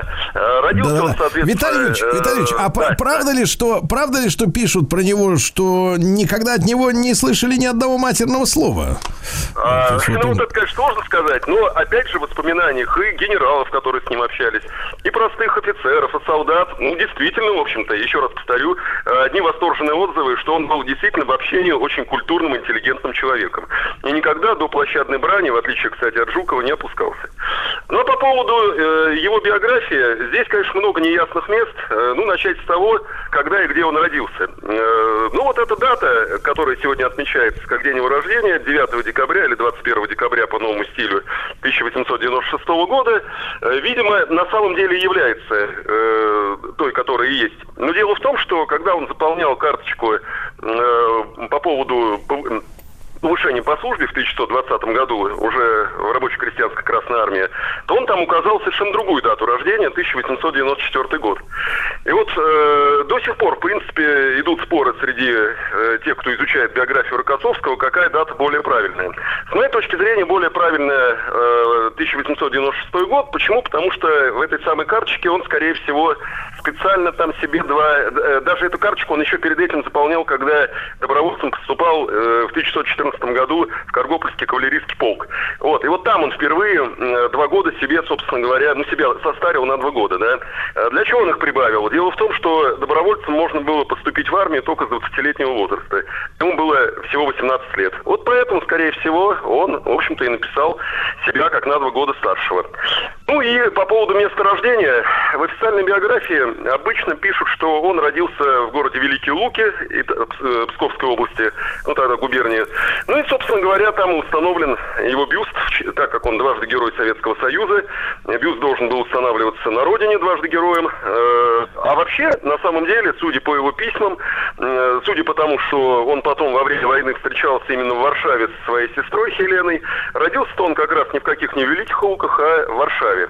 И по происхождению был сыном, опять же, не рабочего железной дороги, как он, опять же, в официальной биографии писал, а представителя старого дворянского польского рода Рокоссовских, который, да, действительно, видимо, Ксавьер Юзеф Рокоссовский работал на железной дороге, но не на должности рабочего, а был ревизором, то есть, короче говоря, чиновником, ну, будем считать, среднего уровня. Угу.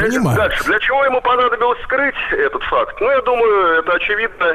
Опять же, чтобы продвинуться дальше по служебной лестнице в армии, нужно было иметь пролетарское происхождение. С дворянским происхождением могли возникнуть проблемы. Ну, вот, собственно говоря, поэтому отца он превратил в рабочего. Самого себя, ну, он все равно, в общем-то, был поляком по происхождению. Вернее так, наполовину поляком. По отцу поляк, по матери, соответственно, русский. Мать учительница была. Ну, родители, кстати, очень рано умерли, отец в 1902 году, мать в 1911. И по большому счету дальше уже Константин Рокоссовский вынужден был, что называется, сам идти по жизни, пробивать себе дорогу. Вот. И неизвестно, кем бы он стал, потому что он там много профессий перепробовал. Если не началась Первая мировая война, ну и, как, кстати, многие, в общем-то, представители молодого поколения, он сразу стал рваться на фронт. И вот как раз уже в августе, буквально через несколько недель после начала объявления войны, он подал документ в качестве добровольца в этот самый Корлоповский полк. На территории Польши он был расквартирован. И воевал он дальше тоже на территории Польши. Сразу, в общем-то, показал себя таким талантливым человеком, ну, вначале на рядовых должностях. Потом заметили организаторский талант, собственно говоря, и личную смелость, и мужество. Ну и дальше, в общем-то, и награды шли, и повышение по службе, соответственно. То есть постепенно, к моменту революции, к 1917 году, Рокоссовский уже командовал эскадроном. Угу. Виталий Юрьевич, как он принял революцию? Или тогда, в принципе, так вопрос-то не стоял, да, особенно для молодых людей, которые, так сказать, пассионарные. Ну, да, если, опять же, брать пример Тухачевского, о котором как-то мы говорили, который тоже революцию, тоже, кстати, поляк по происхождению, он революцию тоже воспринял как, ну, наверное, такую возможность, как во время Великой Французской революции, резко, так сказать, благодаря своим способностям взметнуться наверх. Вот. Ну вот, собственно говоря, наверное, и Рокоссовский также. Хотя, с другой стороны, опять же, ну это официальная его биография, автобиография. Он там пишет, что он с юных лет уже участвовал в рабочем движении, что в 1912 году, когда был рабочим на там чулочной фабрике, он принял участие в первомайской демонстрации, за это был арестован, 2 месяца просидел в тюрьме в Варшаве. Ну, сложно сказать. Опять же, так же, как и свое происхождение, типа пролетарское, этот эпизод он мог, конечно, и придумать. Хотя здесь, ну, что называется, 50-50. В любом случае, если он участвовал в оппозиционном движении еще до того, как попал в армию, тогда, получается, это уж совсем осознанный выбор был. В общем-то, перейти на сторону большевиков, поступить в Красную армию. Если не участвовал, ну, в любом случае, наверное, выбор все равно был осознанным, потому что выбор был, он всегда, в общем-то, возможность выбора есть у любого. Но здесь вот он выбрал именно Красную армию. Его полк в это время находился на территории современной Латвии, недалеко от Риги, на реке Двина, западная Двина. Ну и, собственно говоря, вот там как раз он и написал заявление о вступлении в РККА, формирующийся как раз. А там он стал действительно быстро продвигаться по службе, участвовал в сражениях на Восточном фронте под Екатеринбургом, дальше в Сибири. Вот. Ну и, собственно говоря, окончание гражданской войны он встретил уже командиром кавалерийского полка. И вообще, в принципе, он на тот момент был талантливым кавалерийским офицером. Ну и дальше, опять же, видимо, заметили его организаторские таланты. Он поступил учиться на курсы, соответственно, повышения квалификации комсостава кавалеристов, где, кстати, учился вместе с Жуковым и Еременко. И затем, соответственно, был какое-то время инструктором по кавалерии в Монголии в качестве нашего спецпредставителя. Потом в 1929 году его направили еще раз на курсы высшего командного состава, после которого, опять же, его карьера резко пошла вверх, то есть он становится командиром 7-го кавалерийского корпуса, где, кстати, в его подчинении оказался Жуков.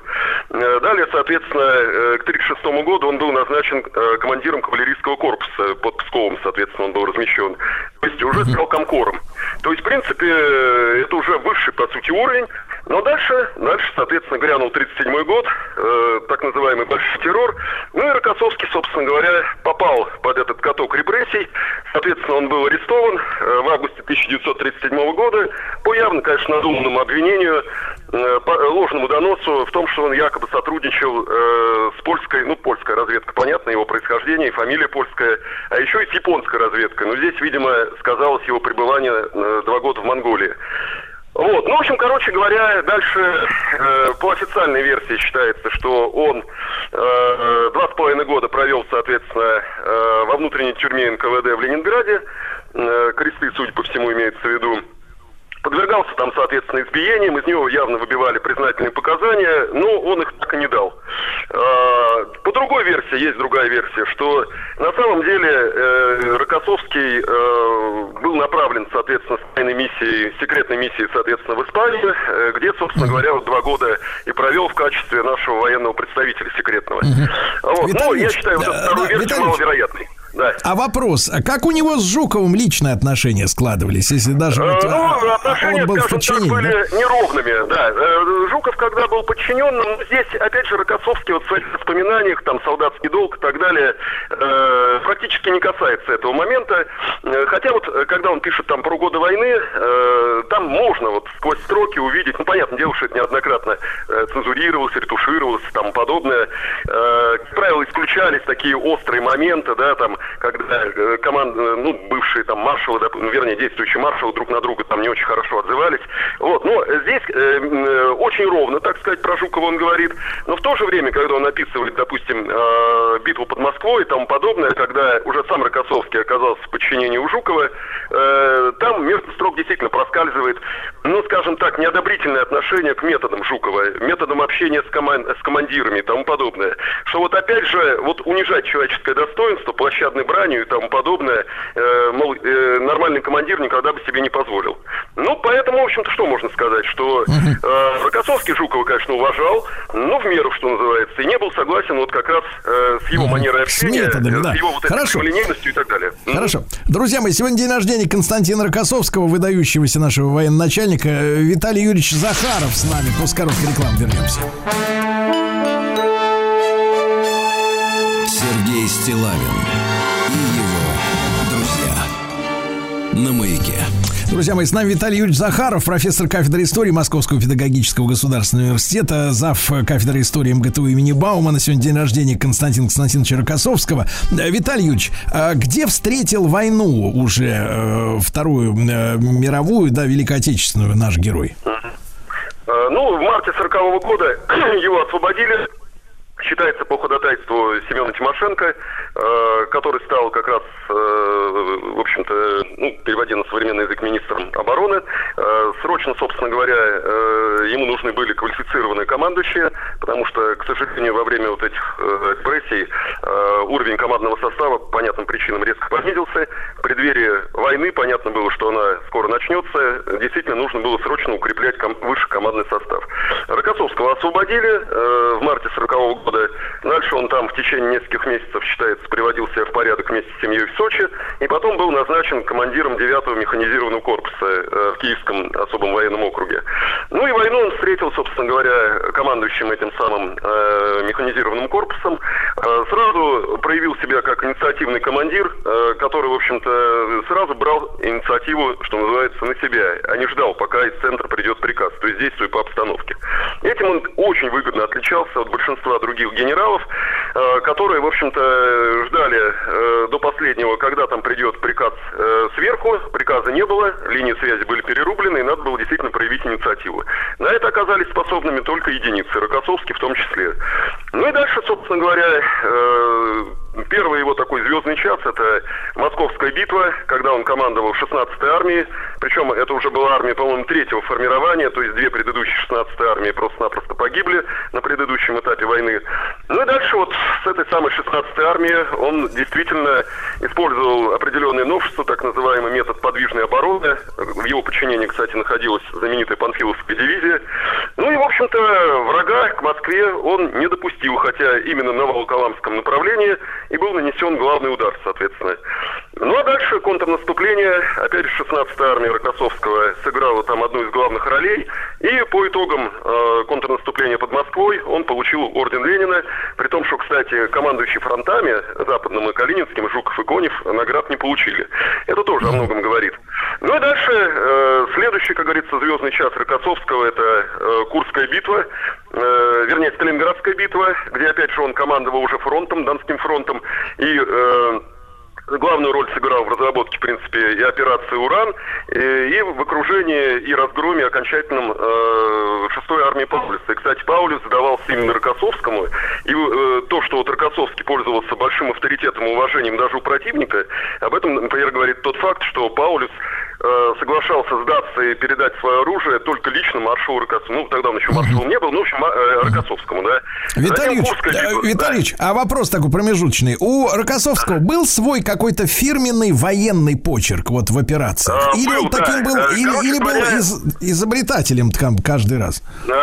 Ну, считается, что он был мастером маневра, и, соответственно, в отличие, кстати, от тех же Жукова и Конева, он старался обходиться без, так сказать, тактики лобового удара, продавливание обороны противника, имея многократное превосходство, что сразу, в общем-то, предусматривало огромные потери с наступающей стороны, то есть с нашей, а был сторонником фланговых ударов, тактики фланговых ударов. Это он, кстати, блестяще применил и в Курской битве, и особенно в операции «Багратион». Это считается, в принципе, вообще операцией по освобождению Белоруссии не только звездным часом Рокоссовского, но и, в принципе, лучшей операцией за всю Вторую мировую войну по соотношению, соответственно, достигнутых результатов и понесенных потерь. То есть результаты были максимальными. Там планировалось освободить Белоруссию, но освободили еще и часть Прибалтики и, соответственно, восточные районы Польши, до Варшавы дошли. А потери были, в принципе, по сравнению с другими операциями, минимальными.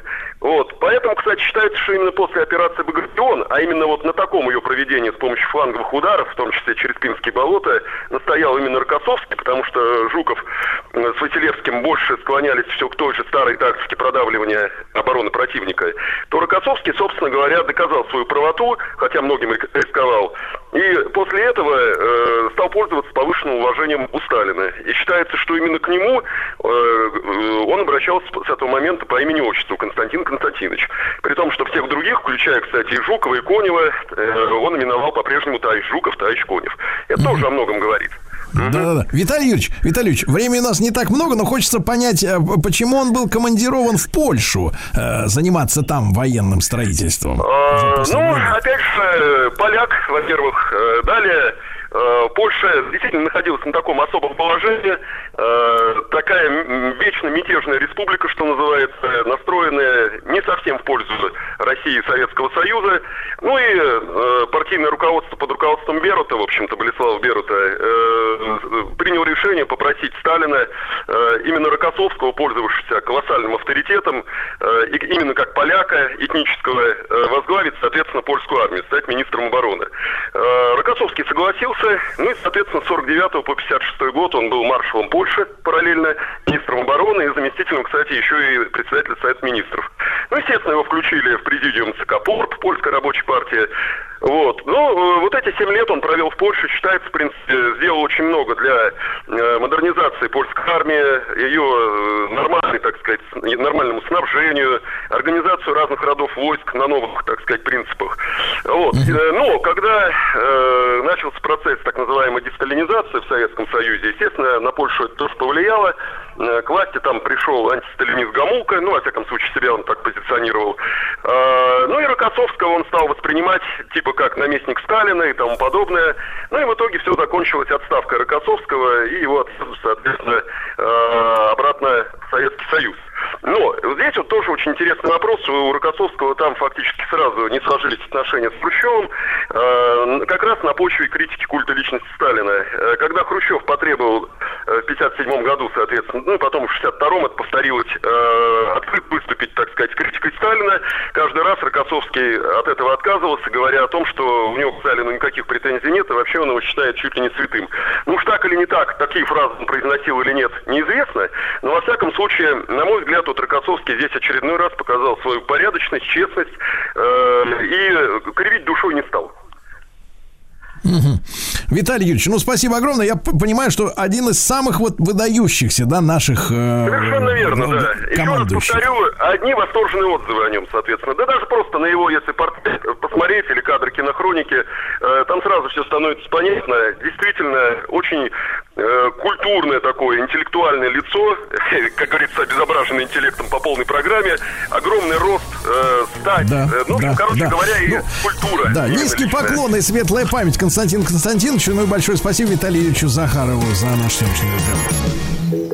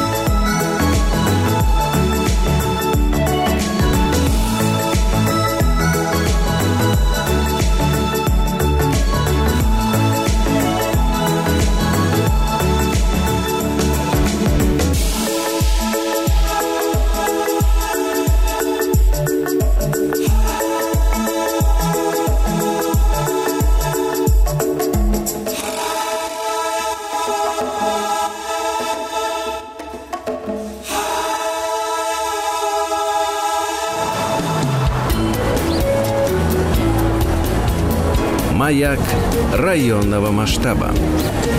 Дорогие товарищи, друзья, на дворе 21 декабря, как говорится, Новый год не за горами, Владислав Александрович, а за горой. Вот, 10 дней осталось. Вот все, надо готовиться. А вместе с ним, с этим Новым годом, новые планы у людей на год, новые задачи, которые мы всегда перед собой ставим в это время. Ну, по крайней мере, так положено. Например, пойти в спортзал, да, пойти в спортзал со 2 января, хотя это не наш метод, да, почитать давно отложенные книги, посетить новые места. Так вот, дорогие граждане, я сейчас вам подкину немножко информации, полешек в вашу топочку. Это вполне может попасть в список приятных идей, которые нужно реализовать в новом году. А ведь речь пойдет, Владислав Александрович, о проекте «Гуляем по Москве». Прекрасно. Да. И нужно отметить, что сезон 23-го года уже движется к завершению, да. А вот сезон экскурсий по Москве в 24-м сейчас на активном этапе подготовки. Так что у вас есть все возможности, все шансы следить за проектом «Гуляем по Москве» и вовремя присоединиться к понравившейся экскурсии. Ну, а некоторые из них проходят при прямом содействии наших больших друзей и информационных партнеров программы мэра Москвы «Мой район». И представляю нашу сегодняшнюю гостью. С нами Олеся Алексеева, гид и экскурсовод проекта «Гуляем по Москве». Олеся, доброе утро, здравствуйте. Здравствуйте, здравствуйте, доброе утро, да. Да. Олеся, ну вот расскажите, пожалуйста, об этом проекте «Гуляем по Москве». Когда он появился, вообще зачем его придумали-то? Вот те, которые придумывали, они зачем вот это вот все придумали? Проект появился 7 лет назад. 7 лет мы уже, в общем-то, гуляем по улицам Москвы и рассказываем о них всем, кто приходит на наши экскурсии. Надо сказать, что отличительная черта нашего проекта то, что большинство экскурсий бесплатные.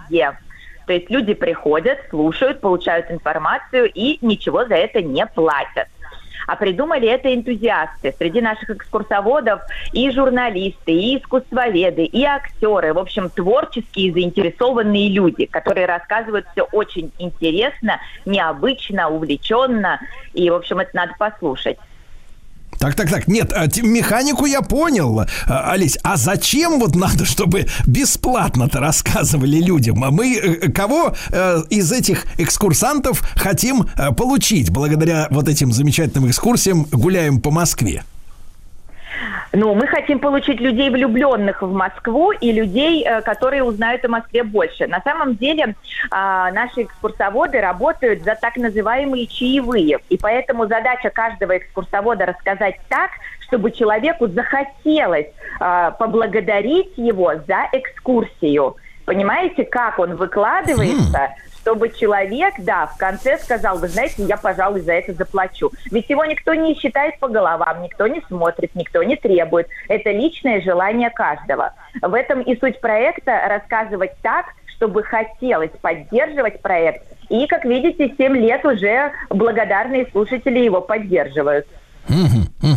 Ну, а вот какие вот сейчас уже, есть же статистика, да, теперь получается, да, может быть, неофициально, но тем не менее, какие экскурсии стали самыми популярными? Вот существует ли деление на, ну, там, условно говоря, детские, женские, мужские экскурсии? Просто иногда кажется, что женщин и мужчин разные вещи в жизни интересуют. Ну, вы знаете, в целом, конечно, среди наших слушателей большинство все-таки женщин. Мужчины, видимо, работают, женщины развлекаются. Но, тем не менее, все чаще и чаще и мужчины, и молодые люди приходят на наши маршруты. Но в основном, знаете, как всегда, любят хлеба и зрелищ, поэтому им бы подавай Москву мистическую, Москву криминальную. Очень большим спросом у нас пользуется такая экскурсия по району Хитровка. Это некогда был самый опасный криминальный район Москвы. Сейчас это Китай-город, где сохранилось очень много баек, легенд, ну и строений, которые все это подтверждают.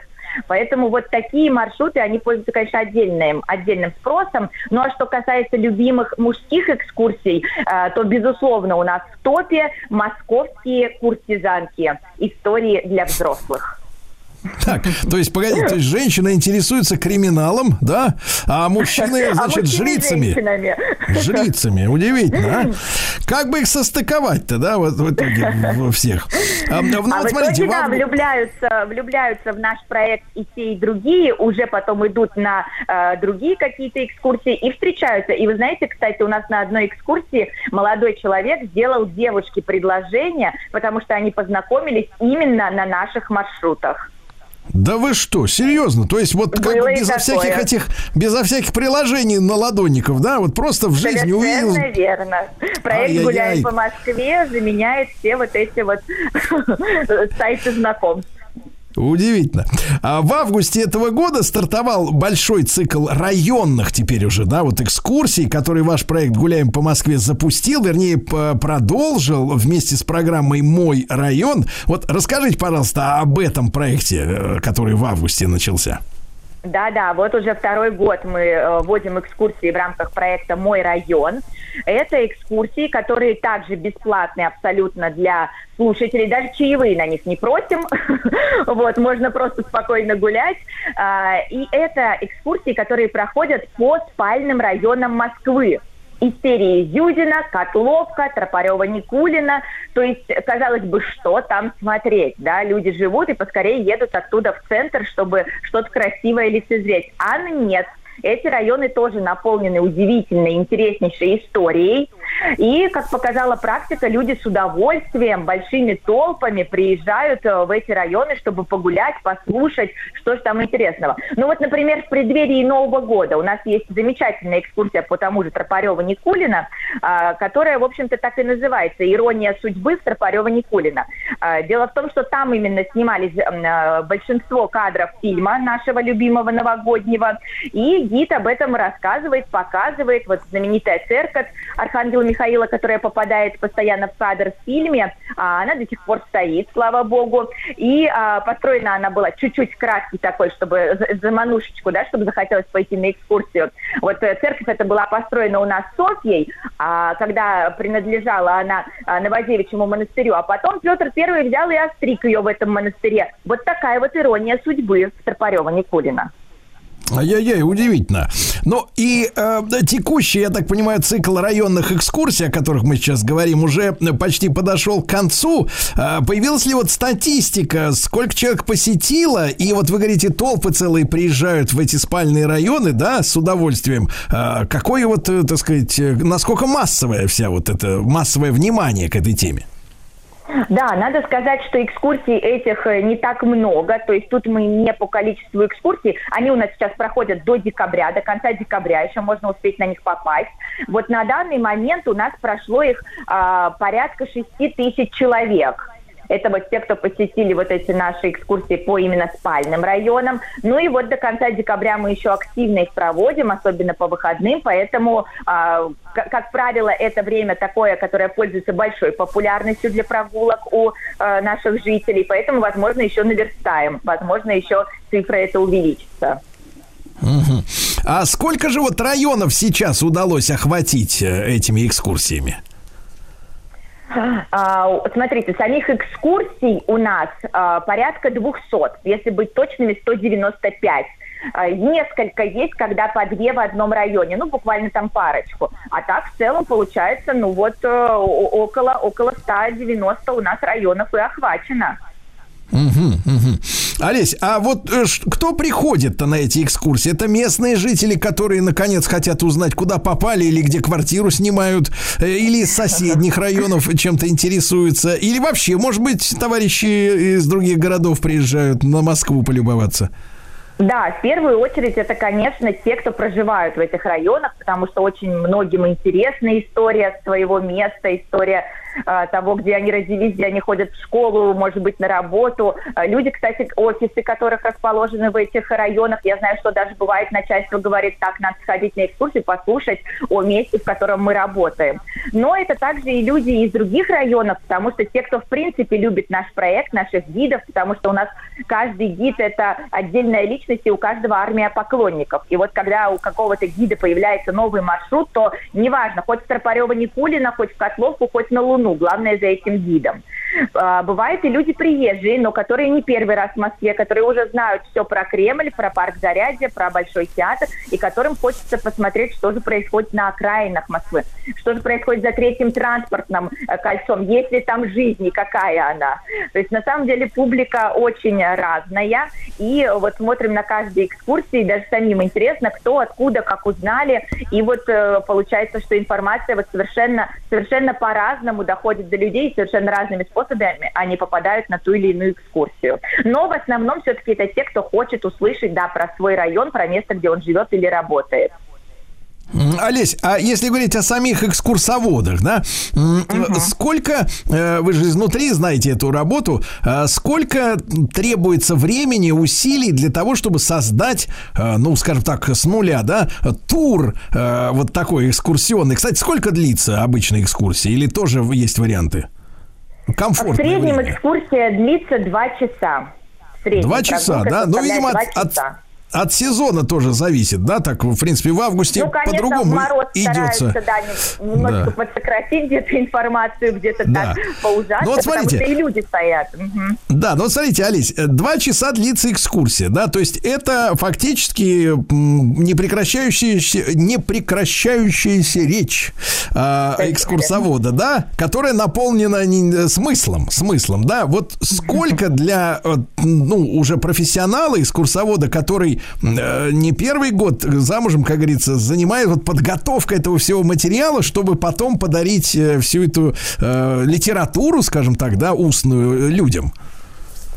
Ну, все зависит еще от того, сколько свободного времени у экскурсовода, потому что он от экскурсии к экскурсии, у нас бывает в день у гида по 3 экскурсии, и он приходит домой, вы представляете, по 2 часа каждая, у него просто язык на плече и горячего бы чайку, и в кровать. Вот, поэтому тут, ну, точно от 2 месяцев, а там это все растягивается порой и на года. У нас есть экскурсоводы, которые, ну, просто за отсутствием времени никак не могут доработать до конца вот маршрут. А есть ли у вас какое-то, ну, не знаю, распределение, да, тем и мест, ну, чтобы экскурсоводы, например, да, которые творят сами свои экскурсии, ну, друг другу на пятки не наступали, и чтобы не на одних и тех же пятачках друг с другом не конкурировали, да, у вас как-то вот есть система, которая позволяет разным экскурсоводам брать разные участки работы, скажем так? Конечно, конечно. Темы у нас не повторяются. Ту же, например, Хитровку или Ивановскую горку, вот район Китай-города, это же старейший район Москвы. Ее водит, ну, каждый, что называется, добропорядочный гид. Поэтому все наши экскурсоводы, например, знают этот район. Но его изначально еще 7 лет назад начала водить наш гид Анастасия Чернышова. Поэтому все, этот район закреплен только за ним. Хотите работать у нас, придумывайте что-то новое. Или у нас есть искусствовед, которая, ну, просто ас теме Серебряного века. Она рассказывает удивительнейшие истории, рассказы про поэтов Серебряного века и про то, как они связаны с Москвой. Это Москва Цветаевой, Москва Есенина, Москва Ахматовой. Все, это абсолютно ее тема, литературная, туда тоже больше никто не лезет. И у нас все знают, так, если сегодня я хочу вот чего-то такого литературного, то я однозначно иду на Беллу Воронову. Если мне сегодня вот у меня настроение покриминалить, значит, я к Насте Чернышовой на Хитровку.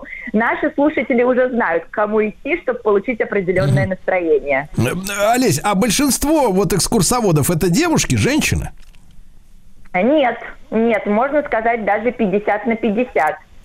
Молодые люди тоже очень интересны. И что, я же уже вам говорила, что большинство наших слушательниц – это женский пол. Поэтому, как правило, наши молодые люди пользуются очень большим спросом, и к ним ходят прям толпы поклонниц, что называется.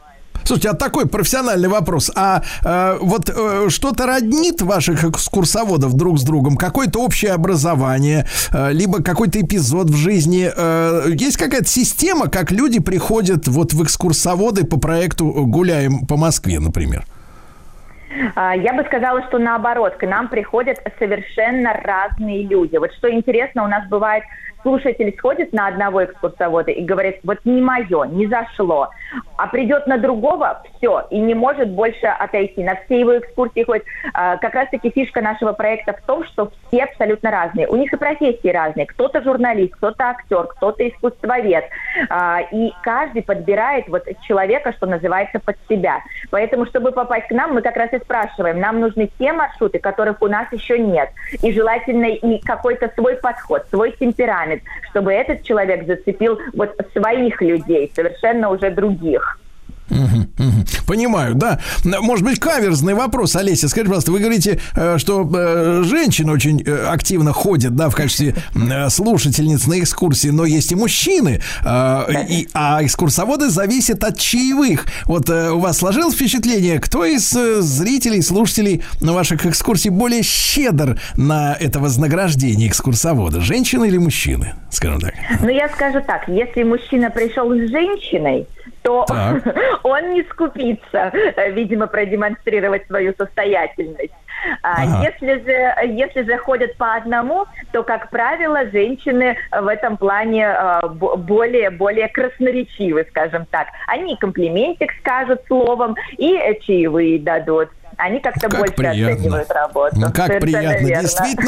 Действительно, приличные люди, есть с кем познакомиться, да, на экскурсии, как вы уже сказали, свадебку даже сыграют, да. Олесь, а есть ли еще шанс попасть на районные экскурсии вот в этом году, в уходящие дни, 10 дней до Нового года, когда последняя пройдет и как записаться?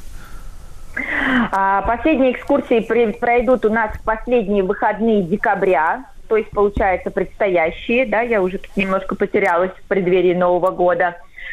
Есть такие еще шансы, да, можно просто записаться. Наш проект называется «Гуляем по Москве». Мы так и вводим в поисковике «Гуляем по Москве». Вам выдает сайт Moscow Walking, сайт бесплатных экскурсий. Вы заходите, и там есть отдельная вкладочка «Мой район». Если вы хотите посетить экскурсию по этой программе, вы заходите и записываетесь на нее. Либо же просто в расписании выбираете совершенно любую экскурсию из перечисленных там. Угу. Олеся, может быть, профессиональный вопрос, поскольку гиды, да, экскурсоводы работают на улице и в разную погоду, в разные сезоны, много приходится говорить. Они, конечно, приходят потом домой и сразу спать после чая. Это, кстати, удобно, что не надо разговаривать. Вот близким отдохнуть можно спокойно. Но как за горлом следят и за связками? Есть у вас какие-то вот у уличных говорунов свои рецепты? Может быть, вы поделитесь с теми, кому приходится тоже много общаться и говорить по работе? Да, это называется наша профессиональная болезнь, связки, ангина, это все сюда. Вот мне тоже гид буквально недавно пишет, что так я чувствую, предчувствую приход ангины, а у меня экскурсия, да. Что делать, как быть. Я говорю, ну что, нас спасут только антибиотики. Так, а вот чтобы просто секреты от усталости связки поддержать, есть какой-то метод у вас любимый? Ну, на самом деле, это громкоговоритель, наш любимый метод, который есть у каждого гида, в который не надо кричать, а можно просто спокойно, да, разговаривать. Конечно же, так как я сказала, приходят достаточно большие группы, поэтому у каждого гида... Ну, так и запишем. Олеся Алексеева, гид и экскурсовод проекта «Гуляем по Москве». Профессиональные секреты выдавать не захотела.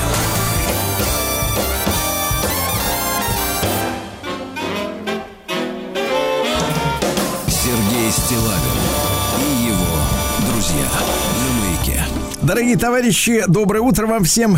Конечно же, 10 дней остаются до Нового года, и приготовление, и погода шалит, Владислав Александрович, правильно? То она нас, конечно, засыпает, то замачивает, то замораживает. Безобразие, бардак, и люди все озабочены вот этими всеми делами, и суета, и подарки, и все это понятно. Но наша программа никогда не занималась убаюкиванием, и мне кажется, что важно сквозь эту предновогоднюю приятную суету еще где-то там на заднем плане держать расклады текущие, да, что происходит. Я обратил внимание на достаточно свежее заявление Владимира Владимировича. Это было сделано 19 декабря, во вторник, сегодня у нас четверг.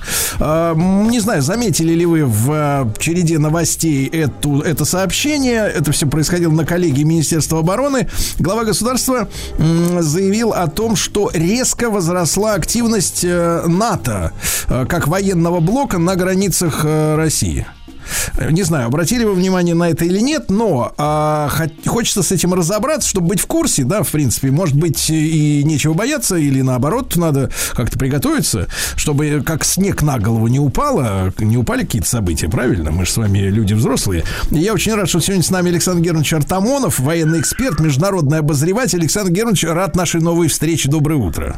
Доброе утро, Сергей. Приветствую всех. Здравствуйте. Да, Александр Германович, мы понимаем, что в публичном поле, да, иногда заявления официальных лиц, ну, особенно если дипломатии это касается, но они как бы носят какой-то превентивный характер, или, скажем так, заявление как бы, ну, вот даже на внутренних каких-то заседаниях, да, оно обращено больше для внешних, в кавычках, партнеров и так далее. То есть, а иногда они соответствуют реальности. Вот что происходит действительно с активностью НАТО, с вашей точки зрения, как военного эксперта?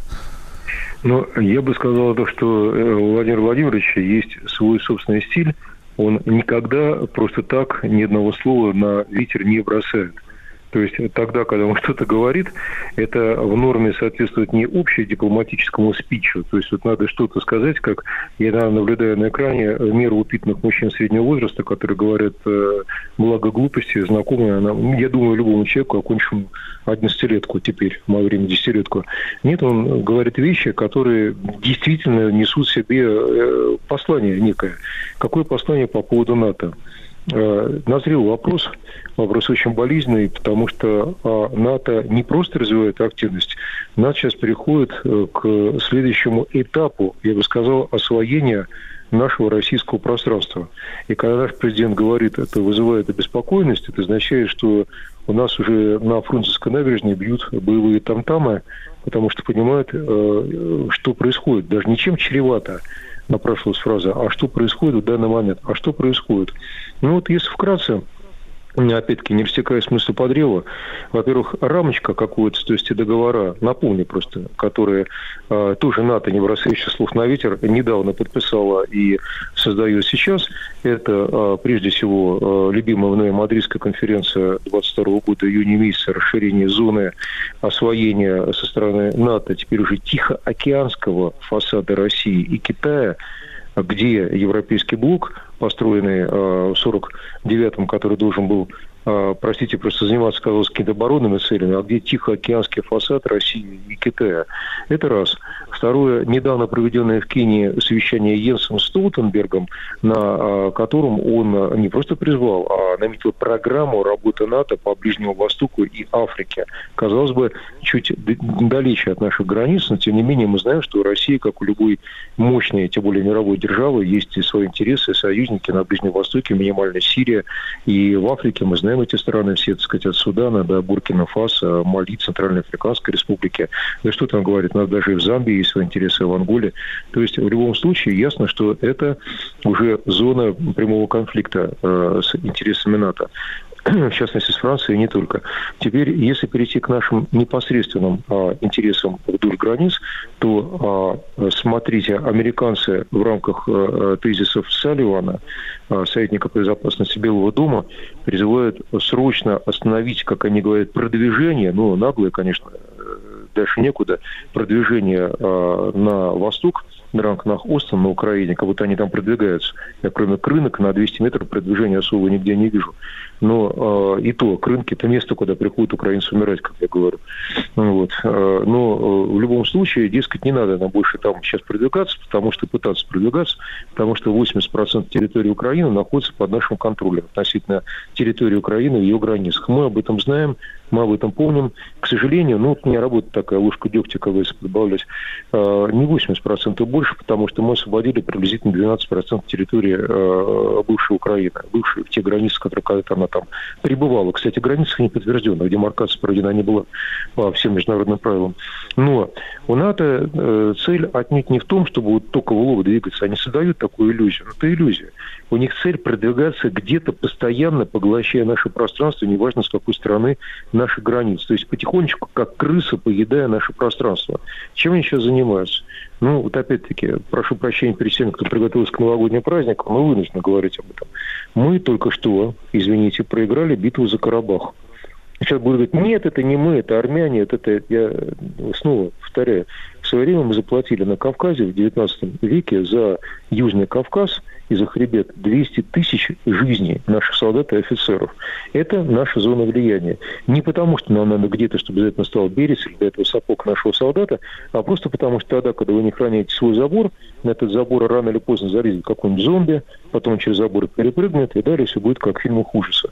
Вот наша стена, это был Кавказ, и мы подступы к ней охраняли. Не в ущерб и не в пику там кому-либо, Иран с этим был согласен, местные народы этого получили крайне много, Азербайджан мы просто создали, извините за выражение, его не существовало, Армению мы создали. На сегодня Карабах потерян, и Карабах стал зоной НАТО. Я не собираюсь сейчас дальше углублять эту мысль, она ясна, кому надо, пожалуйста, могу углубить, мне это не сложно. Но, к сожалению, сейчас, прямо в данную секунду, в те минуты, когда, Сергей, мы с вами беседуем, мы теряем Армению. Это уже, извините, совсем тревожный, я бы сказал, сигнал. Уж должны все датчики сгореть в красном. Почему? Потому что в Армении 4 наши базы, более 6 тысяч наших бойцов, я беру и пограничников, и военные базы. И потеря Армении будет означать уже выход НАТО на рубежи Дагестана, Чечни и, простите, ну, грубо говоря, уже на Северный Кавказ, соответственно. А Северный Кавказ – наши исконные земли. Я прерываюсь, я понимаю, что надо... Нет, Александр Георгиевич, я просто понимаю вас, да. Вот смотрите, в данный момент я просто вам рассказываю вещи, которые, ну, вот, на сегодня известны узкому кругу лиц. Но я их не считаю тайными, поэтому рассказываю.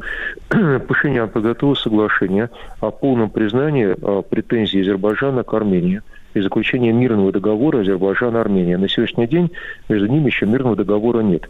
Это будет означать фактически слияние Армении с Азербайджаном под эгидой Большого НАТО и Евросоюза. То есть, дескать, ругаться нечего, против кого девочки дружим против России, все совершенно замечательно. Потом, почему-то это сведения, я снова повторяю, подчеркнуто из конфиденциальных источников, которые на сегодня являются рабочими оперативными для людей, которые сейчас этим занимаются у нас. Я продолжу эту линию.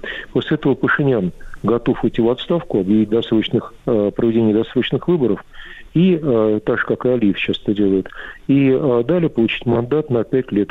За эти 5 лет он преобразит армянскую армию в часть общего блока НАТО. И для того, чтобы кто-то что-то не понимал, сейчас во Франции на 2 базах, одна находится в Маи-Лекан, есть такое местечко, другая поблизости, происходит подготовка офицеров и солдат армянской армии для сражения на фронтах ВСУ. То есть переброски на Украину армянского контингента. Вот так. И мы хорошо понимаем, что к чему. Потому что грузина, Азербайджана, турецкий единый контингент, вообще надо читать, конечно, в обратную сторону, турецкий, Азербайджан, грузинский, уже на сегодня является грозной силой на Кавказе. Чтобы было понятно, на территории Азербайджана постоянно присутствует 30-тысячная турецкая группировка, которая там провела в 22 году 6 маневров подряд. 6. Я даже не знаю, как они не успевали готовиться к очередным. Каждые 2 месяца шли маневры. И маневры шли, в том числе, на границе с Южной Осетией. Ясно, что у всех там есть территориальные претензии. Кстати, у азербайджанских политиков радикального настроя претензии к Дербенту. Дербент они считают тоже своей территорией, а нас там оккупантами. Поэтому, ну, про Грузию говорить нечего. Грузия сейчас крупнейший логистический центр НАТО на Кавказе. И я повторяю снова и снова, потому что нигде не слышу, не вижу, что кто-то по этому поводу волновался, ну, кроме профессионалов. Батуми и Потина сегодня крупнейшие порты НАТО. Они даже не нуждаются в других. Там стоят береговые батареи, накрывающие Крым. Там стоят аппараты, которые позволяют контролировать Черноморскую акваторию до середины Черного моря. А с другой стороны, Румыния с Болгарией. В Болгарии сейчас, скоро мы говорим сейчас во всем НАТО, происходит строительство военно-морской базы, почему-то за смехотворные $55 миллионов, но это, понимание, осваивает советское наследие, поэтому много там вкладывать особо не надо.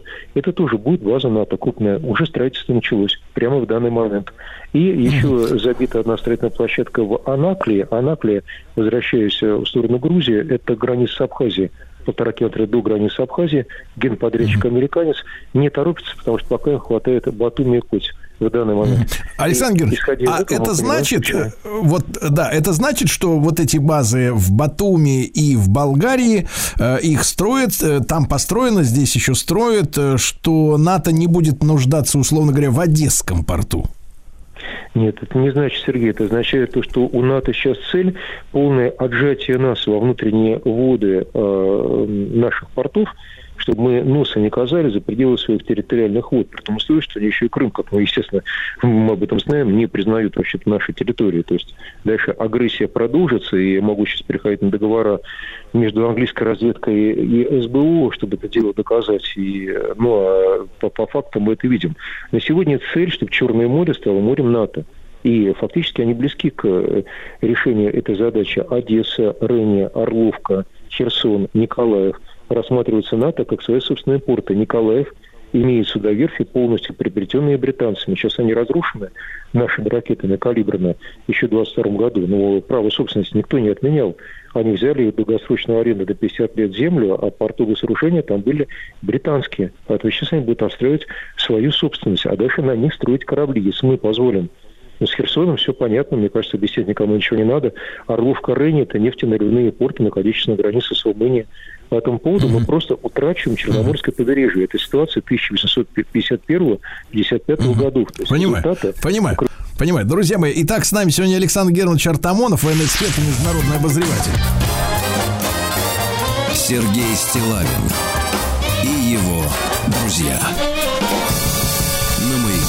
Друзья мои, с нами сегодня Александр Германович Артамонов, военный эксперт и международный обозреватель. Я сегодня сослался на позавчерашнее заседание в Минобороны, где Владимир Владимирович говорил о том, что значительные силы из США переброшены в Европе, в центральную, в восточную авиатехнику, в том числе личный состав. Александр Германович нам обрисовал ситуацию в целом по нашим границам. Но вот возвращаясь к этому заседанию с Минобороны, да, о чем идет речь вот по переброске именно американских контингентов или авиасил в Европу, Александр Германович? По переброске американских контингентов речь идет о Северной Европе, Сергей, и о Прибалтике. В настоящее время по результатам сорванного, слава богу, нами контрнаступления украинской армии создана кризисная группа на натовской базе, крупнейшей в Европе «Рамштайн», которая анализирует, почему произошли такие события. Одновременно с этим, кстати, это совпало в Польше с приходом к власти Дональда Туска, начинается программа активной милитаризации Северной Польши путем интенсификации маневров с значительным присутствием американского контингента в Северной Польше. Кстати, там присутствуют, сейчас только что закончились маневры, в декабре более 30 стран, и участвовали уже Армения в составе натовского контингента. Так вот, и одновременно с этим Прибалтика отказались американцы, Вашингтон, от режима ротации войск. Только что имеется в виду, что те батальоны, которые вводятся на территории Прибалтики, там теперь призваны оставаться. Это общенатовское решение. Американцы, естественно, выступают первой скрипкой. И собрать Европу, то только что решили оставить танковый батальон 4500 человек в Латвии. Но то же самое наблюдается, просто я сейчас нет времени, и в Эстонии, и в Литве. А американцы туда стали перебрасывать танковые бригады, которые до этого дислоцировались на территории США. Александр Георгиевич, с вашей точки зрения, это устрашение? Это знак или это подготовка к какому-то действию? Давайте скажем элегантно. Сергей, это не устрашение, это план, называется он «Барбаросса-2», я о нем еще раз говорил в 2016 году, источники у меня были из Брюсселя, прямо из штаб-квартиры НАТО, но я работаю, и это план третьего театра военных действий. Второй сейчас активно развивается, первый украинский, он дошел до поглощения украинского пространства на 80% от территории. Второе, мы с вами проанализировали, это Кавказско-Черноморский. Там для НАТО продвигается все, к сожалению, для нас весьма и весьма неплохо. Они продвинулись рывком вперед. А далее у них 10-летний срок, подготовка сейчас идет. Через 10 лет они намерены осваивать северные наши территории, Палестины. И ради этого накапливаются контингенты 250 тысяч штыков, Польши и странах Прибалтики. Тоже принятое решение о создании сил быстрого реагирования на этих территориях. Понял. 10-летний срок, да. Александр Германович, и не могу не задать вопрос, короткий совсем. Мы с вами встречались, когда разразился ближневосточный кризис, да, вот в октябре. Мы все помним эти события. Вы давали свою оценку. Кризис затянулся явно. Теперь подключились хуситы из Йемена, которые там обстреливают, не знаю, по какой команде там корабли, да, в том числе транспорты. С вашей точки зрения, вот если в двух словах, это, конечно, очень сложно, но, тем не менее, насколько задержался этот конфликт, вот вот при сегодняшнем раскладе сил именно ближневосточно, разрастается ли он? Вот как, да. Я думаю, что речь идет о горизонтальном разрастании фронтов, как я это называю, Сергей. Это часть организации фронтов, уже начавшейся, на мой взгляд, никому не навязывают, Третьей мировой войны. То, что творится в Йемене, я по поводу хуситов, которые, кстати, такие же великолепные бойцы, как и афганцы, нам, в принципе, на руку. Мы, естественно, не могли ничего такого сами организовать. Это сделали не мы, что там никто и горячей головы ничего не подумали. Но ситуация неплоха, потому что, на самом деле, за хуситами стоит Иран. Иран от своих интересов не откажется. Все, напомню, у Ирана, в отличие от Китая, кстати, есть подтвержденное гиперзвуковое оружие. То есть у Китая оно есть, но мы не видели его подтверждения. Ни видеороликов нет, ни документарных свидетельств именно. А у Ирана есть подтверждение. У Ирана действительно есть гиперзвуковое оружие. И, кстати, есть ядерные боеголовки в 10-15 килотонн. Небольшие, но есть, возможно, больше категории, но это у меня не подтверждение. Так что все разрастается. Александр Георгиевич, а вот эти удары именно по транспортам, да, как вы видите, расклады, зачем это делается? Какая цель такая? Нет, связь очень хорошая, Сергей Данцев. Почему сказал, что это нам, как ни странно, на руку? Потому что через Бакур-Мандебский пролив проходит, естественно, магистральный путь основной между то есть тем самым Западом и Китаем, за счет которого, в принципе, Запад живет привозом. Фактически сейчас хуситы пережали артерию. Знаете, как вот артерия, ведущая, несущая кровь к голове. Тело-то большое, но без головы тело не живет. Это голова, это, в кавычках голова, это Западная Европа, и там все эти американские, соответственно, интересы и т.д. Сейчас пережато в районе Баб-Ир-Мандеба, то есть, соответственно, так сказать, проливов хуситами. Никто же не хочет потерять свои корабли. И они сейчас приступили к минированию, кстати, подходов к проливу.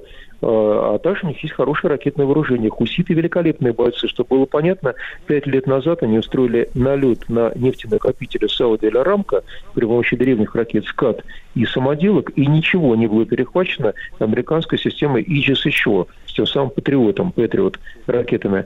Поэтому хуситы сражаются крайне давно, сражаться умеют, и оружие у них столько, считается, больше всего стрелкового и ракетного вооружения, переносного во всем Ближнем Востоке именно в Йемене, и именно у хуситов. Так что с этой точки зрения я бы сказал, что Запад сейчас просто живет с пережатым кровотоком. А, кстати, альтернатива Северно-морской путь. Другой я не вижу. Александр Георгиевич, позвольте вас поздравить тогда с наступающими, тем не менее, праздниками. Спасибо большое за наши с вами встречи в уходящем году. Буду ждать нашего общения и в следующем. Да. Благодарю, Сергей, взаимно. Да, и спасибо, большое, как всегда, за вашу экспертную оценку. Трезвую, неубаюкивающую, да, и реалистичную. Александр Германович Артамонов, военный эксперт, международный обозреватель. Спасибо большое. Сергей Стилавин на маяке.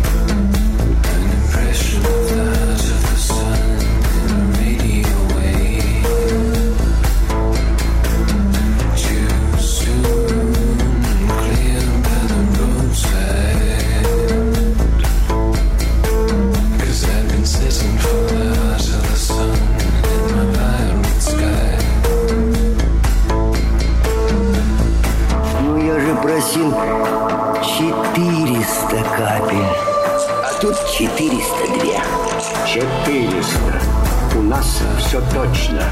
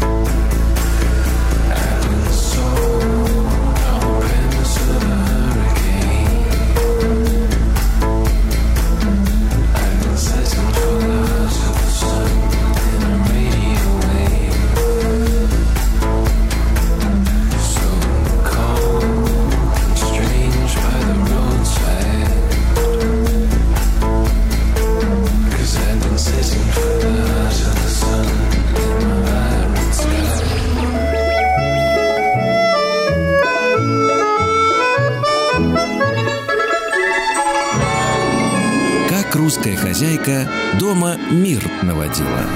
Да, сегодня нам с Владиславом Александровичем вести эту программу не очень-то просто, потому что Олеся Рыбинская, сказкотерапевт, консультант по методу комплексной сказкотерапии, специалист по песочной игровой терапии, звезда видеоподкастов на платформе «Смотрим». Олеся, доброе утро, я говорю сейчас. Да.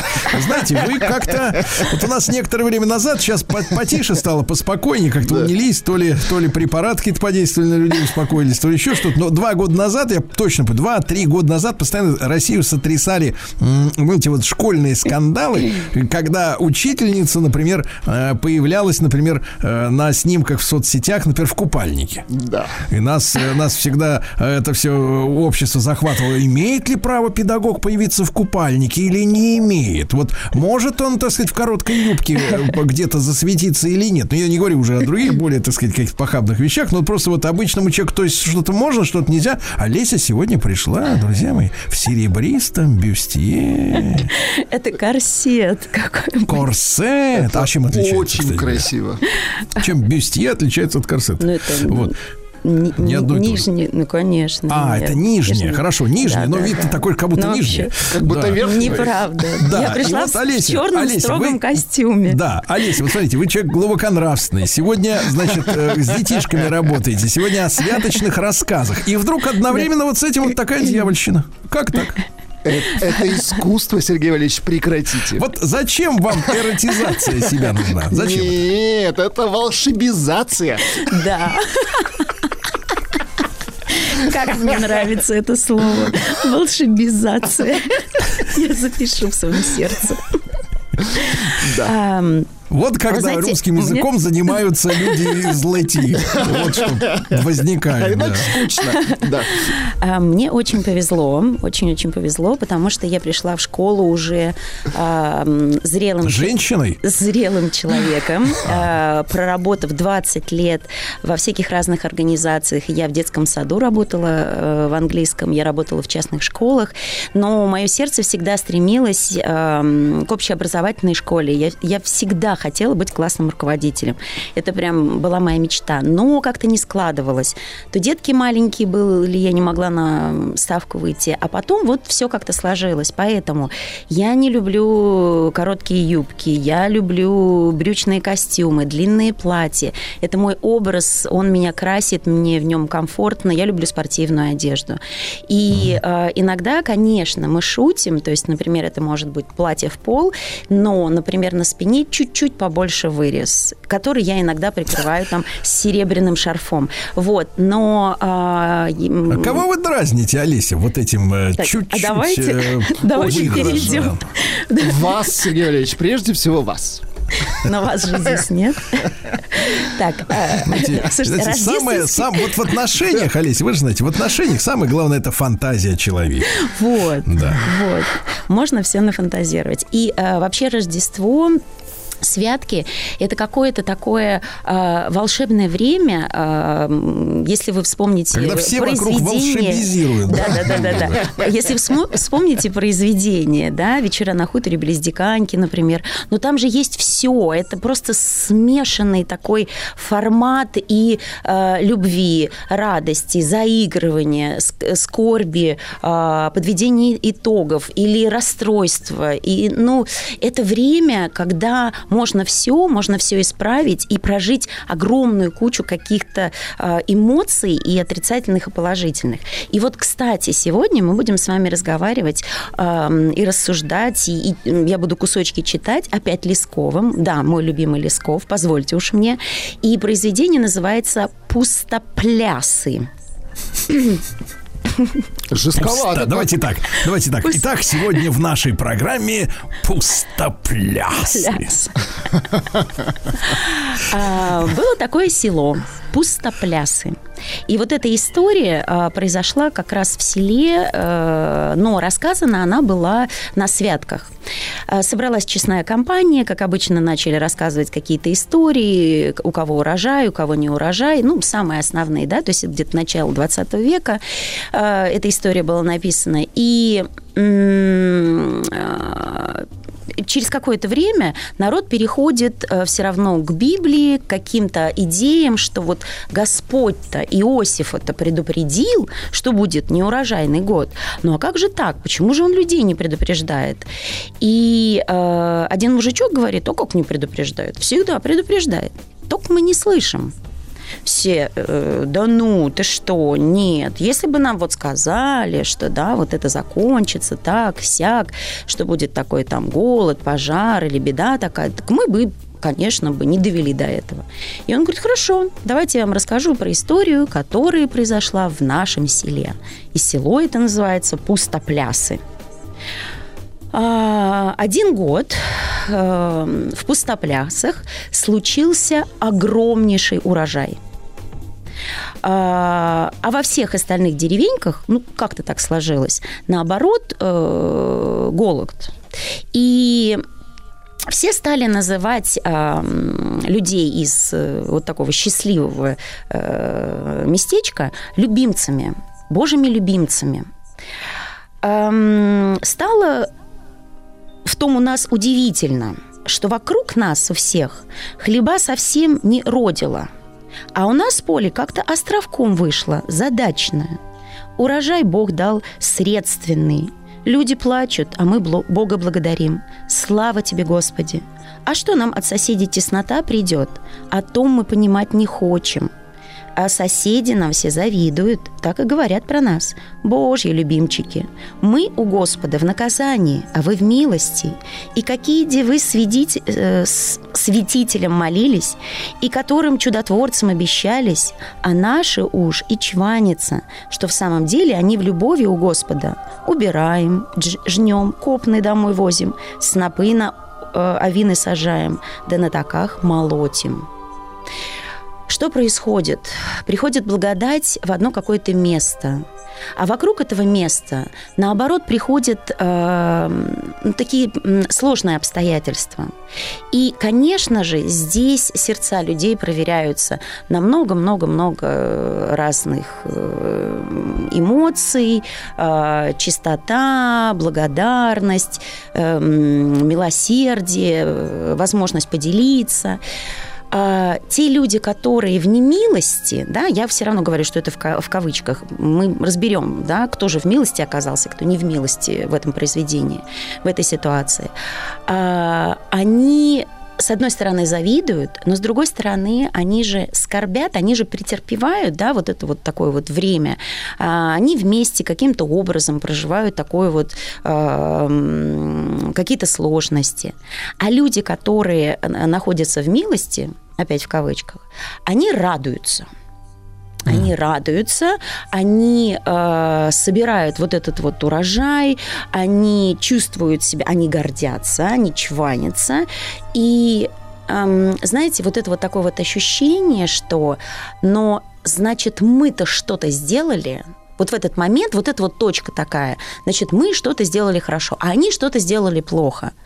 А может быть, это... на будущее. Может быть, это не про прошлое. Может быть, тебе это дано, чтобы что-то... Кредит. Чтобы что-то... Да, но, может быть, что-то сделать... Нет, нет, не так. Грант. Грант. Нет, ну подождите, это не просто грант. Это не просто грант. Это когда у всех остальных сложные обстоятельства вокруг. То есть, понимаете, грант – это все-таки, когда ты работаешь над чем-то, и потом тебе дается, потому что ты, ну, не знаю, лучше подготовился, лучше собрал команду, предоставил какие-то факты и говоришь, что... что-то, я чувствую, что вы от грантоедов далеки. Грантоед – это тот, кто пообещал круче. Раз и в дамке. Хорошо, хорошо. Тот, кто круче пообещал, но все равно, каким образом он круче пообещал? Значит, у него есть знания, подвешен язык, какие-то есть, все равно есть команда, которая может предоставить вот эту вот информацию, правильно? И, но этот грант потом нужно оправдать. А здесь этот грант, который ты получаешь, и тебе нужно оправдать не только, как ты его распределишь в своем селе, но как ты еще поможешь всем вокруг. Что происходит в селе Пустоплясово?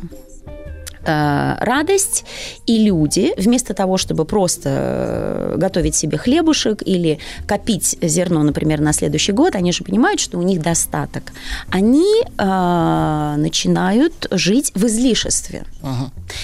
Ага. Мужчины варят вино и частенько прикладываются. Женщины утром встают и не знают, что бы им сделать. Не просто кашку, да, но, может быть, оладушки испечь, может быть, пирожки какие-то сдобные. А люди в это время вокруг едят жмых. Голодают. Голодают, недоедают. И, конечно же, вот это вот противопоставление, да, оно такое вот, знаете, как делит мир на черное и белое, да, хотя, ну, как бы такого же нет, все равно есть там оттенки, все равно же есть какие-то тонкости, но здесь вот... Вы про некий вот... сочный жмых, да, сейчас? Да просто обыкновенный жмых, не уродился хлеб, хлеба не уродились в этом селе. И они вот, не знают, собирают по сусекам, делают какую-то тюрю, кашу. Они даже хлеб себе не могут сделать. И вот это вот переедание, когда ты можешь даже меньше съесть, но ты напитываешься. Ты же все равно понимаешь в какой-то момент, что это у тебя переизбыток. Значит, обязательно где-то есть недостаток. Никто не говорит о том, что нужно все отдавать. Но вот если бы хотя бы вот тот избыток поделить пополам и взять половину себе, и взять и отдать половину тем, кто нуждается. Помощь, да. Конечно. То есть это мы же не знаем, что будет там в следующем году. Ну, а потом, понимаете, человеческое сердце, оно испытывается вообще разными состояниями и разными ситуациями. И вот сколько бы ни было каких-то катаклизм, стычек, ну вот я могу по опыту сказать, да, и с подростками в школе, вот счастье, гордость, удача, победа влияет на ребят намного хуже и портит людей намного быстрее, чем розги. Чем неудача, чем там второе, третье место, да. И вы знаете, однажды, у нас прям недавно была история, за неспортивное поведение у нас сняли баллы, и мы ничего не выиграли. Ну, вот так вот получилось, да. Мои ребята просто выступили против некачественной музыки на мероприятии, и я их поддержала. Вот, и мы немножечко с организаторами поспорили, это их право. Такой же борец за справедливость. Ну, конечно, ну, конечно. Вот, и... Любите помитинговать-то, да? Нет-нет-нет, это не был митинг. Это был диспут. Это просто, да, это были дебаты. А вам прилетело, да? А нам прилетело, да. И вы знаете как, так получилось, что, ну, у нас много было побед, не первых мест, вот почему-то у меня вот мой класс всегда занимает там вторые, третьи места, но много. Вот, и если на какое-то соревнование, например, ну, учителя выдвигают, ну, не все, выдвигают самых сильных, сильных, да, и везде они одинаковые, то мне хочется, чтобы каждый себя попробовал. И вы знаете, иногда тихие мышки и какие-то серенькие, незаметные ребята выстреливают так, что ты просто открываешь глаза и думаешь, ну каким образом он вот это собрал, да я никогда бы вообще не подумал. Почему он до этого молчал? А он только в стесненных обстоятельствах может выстрелить. И у нас сняли все наши баллы, мы ничего не выиграли, но выиграли все остальные ребята, которые обычно им не хватало чуть-чуть. И вот мы когда сели с моим классом, мы разговаривали, я говорю, ну давайте, вот какие бонусы, да? Это нас сплотило, там девчонки с мальчишками. А вы как политолог, да? То есть, а теперь я объясню, почему так вышло. Сказкотерапевт. Мы же, понимаете, как любая ситуация, из нее мы достаем что-то хорошее. Там, кто-то сказал, никто тебе не друг, не враг, но каждый тебе учитель. Ну, давайте посмотрим, чему нас научила эта ситуация. Поэтому, мне кажется, это все там плюс-плюс. Да, не выиграли, ну и что, в следующий раз выиграем. Вот, выиграем в чем-то другом. И... Вот это не годится для людей, которые живут с формулировкой «один раз живем». Вот в следующий раз звучит как-то дико вообще. Знаете, мы как-то вот я тебе, смешиваем... например, шубу в следующем году куплю. Ну, кому это про канай? Наверное, вот так, наверное, в следующем. Посмотрим еще, добавит Владимир. Слушайте, с шубой это какая-то интересная тема. У моей мамы всегда была... мечта, хрустальная люстра так, и шуба. Норковая шуба. Вы знаете, и уже вот к 70 годам у нее все это получилось. Так. Причем она захотела это сама купить. Я говорю, мам, давай мы тебе подарим. Нет, вот я хочу сама купить.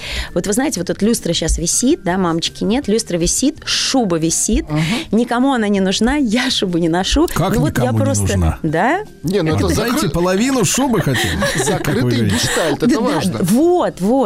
И, ну, короче, главное, чтобы шубу моль, чтобы не сожрала. Вот не шуба нужна, закрыть тему. Закрыть тему, да. Поэтому, может быть, шуба это что-то, это вот какая-то такая тема, я не знаю, из детства, еще что-то. Не знаю, да. Но вот эту шубу, ну вот на спектакле она у нас поучаствовала. Вот, поэтому, да, я вспоминаю о маме. Ну, не знаю. Но здесь у каждого свои мечты и гештальты и так далее. И возвращаемся к сказке, да. А соседи-то начали приходить. Mm-hmm. Начали приходить и просить. Uh-huh. Дайте коврижечку. А те сидят, едят, дайте... да? Нет, те переедают, но корочки-то им подбрасывают. Ну, так, то есть вроде бы все хорошо, но чем дальше, тем хуже. Эти уже просят, не просто корочки наглеют, да, не просто корочки, им нужно еще. Вот они говорят, мы им помогаем кусочками, а соседи к нам и взаправду повадились каждый день, да и без перечь. То есть постоянно... Без перечь. Да бесит уже, лезут. Да. Вот Олеся Рыбинская с нами сегодня, сказкотерапевт. Да.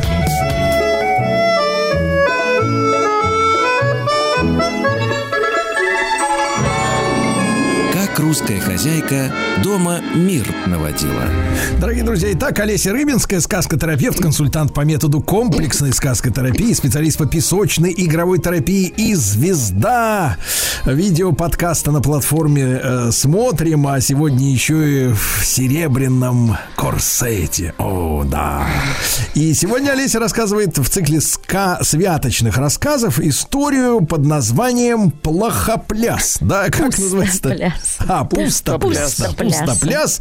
И там, значит, вот жили-были зажиточные люди. Они ели круассаны, красную икру. И все у них было хорошо. И вдруг, да, винишко им запивали хересовым. Да, и вдруг стали к ним ходить голопятчина и требовать и больше, да, еще, дай хлеб, отдай свою койку. Ну, в общем, что делать, что творится? Да, и они говорят, ну вот хоть 5 коврик изрежь, но все равно не накормишь. Но...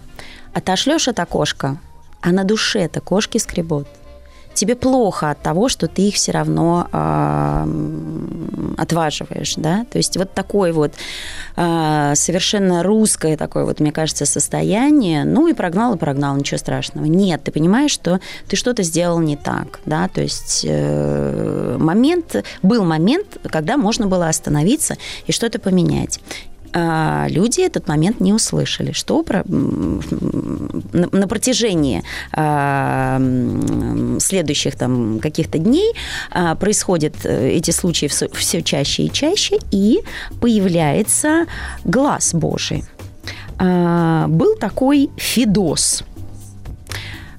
Дядька, да, который, он не был служителем церкви, он был какой-то умудренный, и, кстати, в конце произведения там есть информация, что он в юности много чудил. Не описано, что, но вот ему в пику потом говорили, да, что, ну, а ты вот, ты сам-то, он говорит, ну, да, было, но это было так давно, и я уже так сильно изменился, и Господь меня простил, поэтому не надо мне, ну, это возвращать. Я-то изменился, а вот вы-то. И говорит он такую вещь, что Федос, что когда, вот мы все как организм, и когда один перст болит, все тело неспокойно.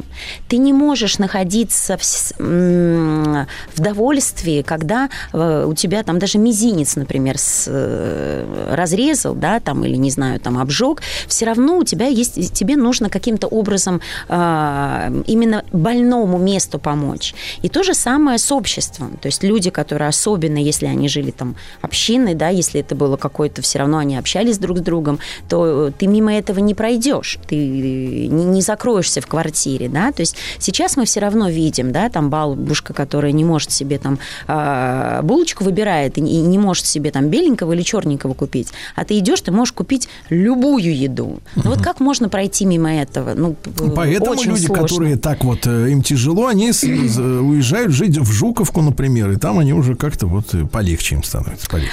Ну, не все могут переехать. И Федос все больше и больше говорил про то, что нам нужно жить поспокойнее, нам нужно умерить там, свой пыл, да, то есть и не пить вина, и не есть эти оладушки, и посмотреть, что люди едят вокруг, помогать. А ему говорят, а ты кто, поп? Что ты тут проповедуешь? Вообще ты кто? Мы одарены, мы что-то сделали хорошее, и мы должны получить это сполна, да, то есть мы должны этому порадоваться. Вот придет время, да, тогда затянем ремешок, да, посильнее, а сейчас нет, а их время другое. И Федос не сердился, единственное отвечал, ну что это за слава? Никакой славы здесь нет. Если вы будете лепешки жевать до отвалу, когда люди кожурой давятся, а вот какую славу вознесите Христу, чтобы видели все, что вы у Него в послушании. Ведь Его же есть слово к вам. Пусть знают все, что вы мои ученики, это Господь говорит, если вы имеете любовь между собой.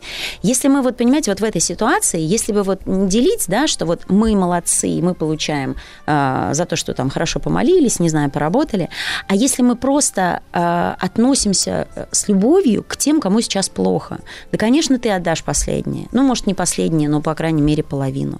И это совершенно другое милосердие, совершенно другое. Но на этом история не оканчивается. Люди задирают Федоса, а круче всех, угадайте, кто? Так. Начальник лагеря. Нет. Его внучка. Внучка. Его внучка. Родная кровь. Вот так вот всегда бывает, что самые яркие противоречия, они бывают именно в семье, в роду. А внучка отвечает...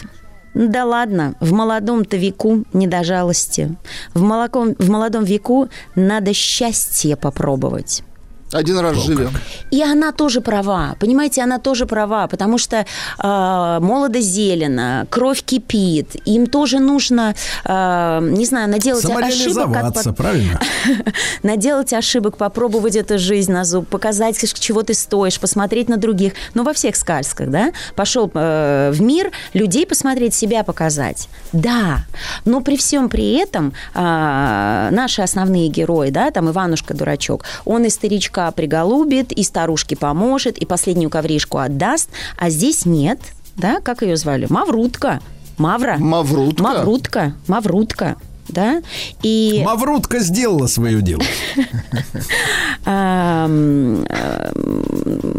говорит, Бог отличил, а ты морить хочешь. Да, иди отсюда. Но это такая еретическая позиция, да, из серии, так сказать. Кому Бог богатство дал, тому он больше и благоволит. Да. А Федос говорит, что нет... Не премудрости, говорит, требую, а что Господь велит. На ближнее разумение, ближний в скорбях, а ты не попрыгивай. Не попрыгивай. Не попрыгивай. Все слова из текста. Все слова из текста, ничего не добавляю. И не вводи в искушение, а в себе не погубляй доброту ума. То есть все время, понимаете, как будто когда у тебя богатство, когда у тебя есть что-то, какой-то излишек, ты должен быть более собран. Да, ты этим можешь пользоваться, но ты смотри вокруг, смотри, кому ты можешь помочь, каким образом можно вложить это, да, ты как бы свои таланты, если ты с кем-то с другим делишься, то они приумножаются. Если на себя, то это трата, да, а если в другого, то это приумножение. Да, говорит он, в пику ему говорят, что он в юности был тоже шельма, и да, вот... Кудесник. Да, куролесил. Вот, но сейчас это все забыто. Просто человек с опытом, правильно? С опытом, да. Но на этом... Смотрите, сколько много было этапов, когда можно было остановиться. И сердце тебе подсказывает. И Федос тебе говорит не один раз. Но нет, они распаляются, и на праздник они хотят что сделать? Они хотят все нарядиться так.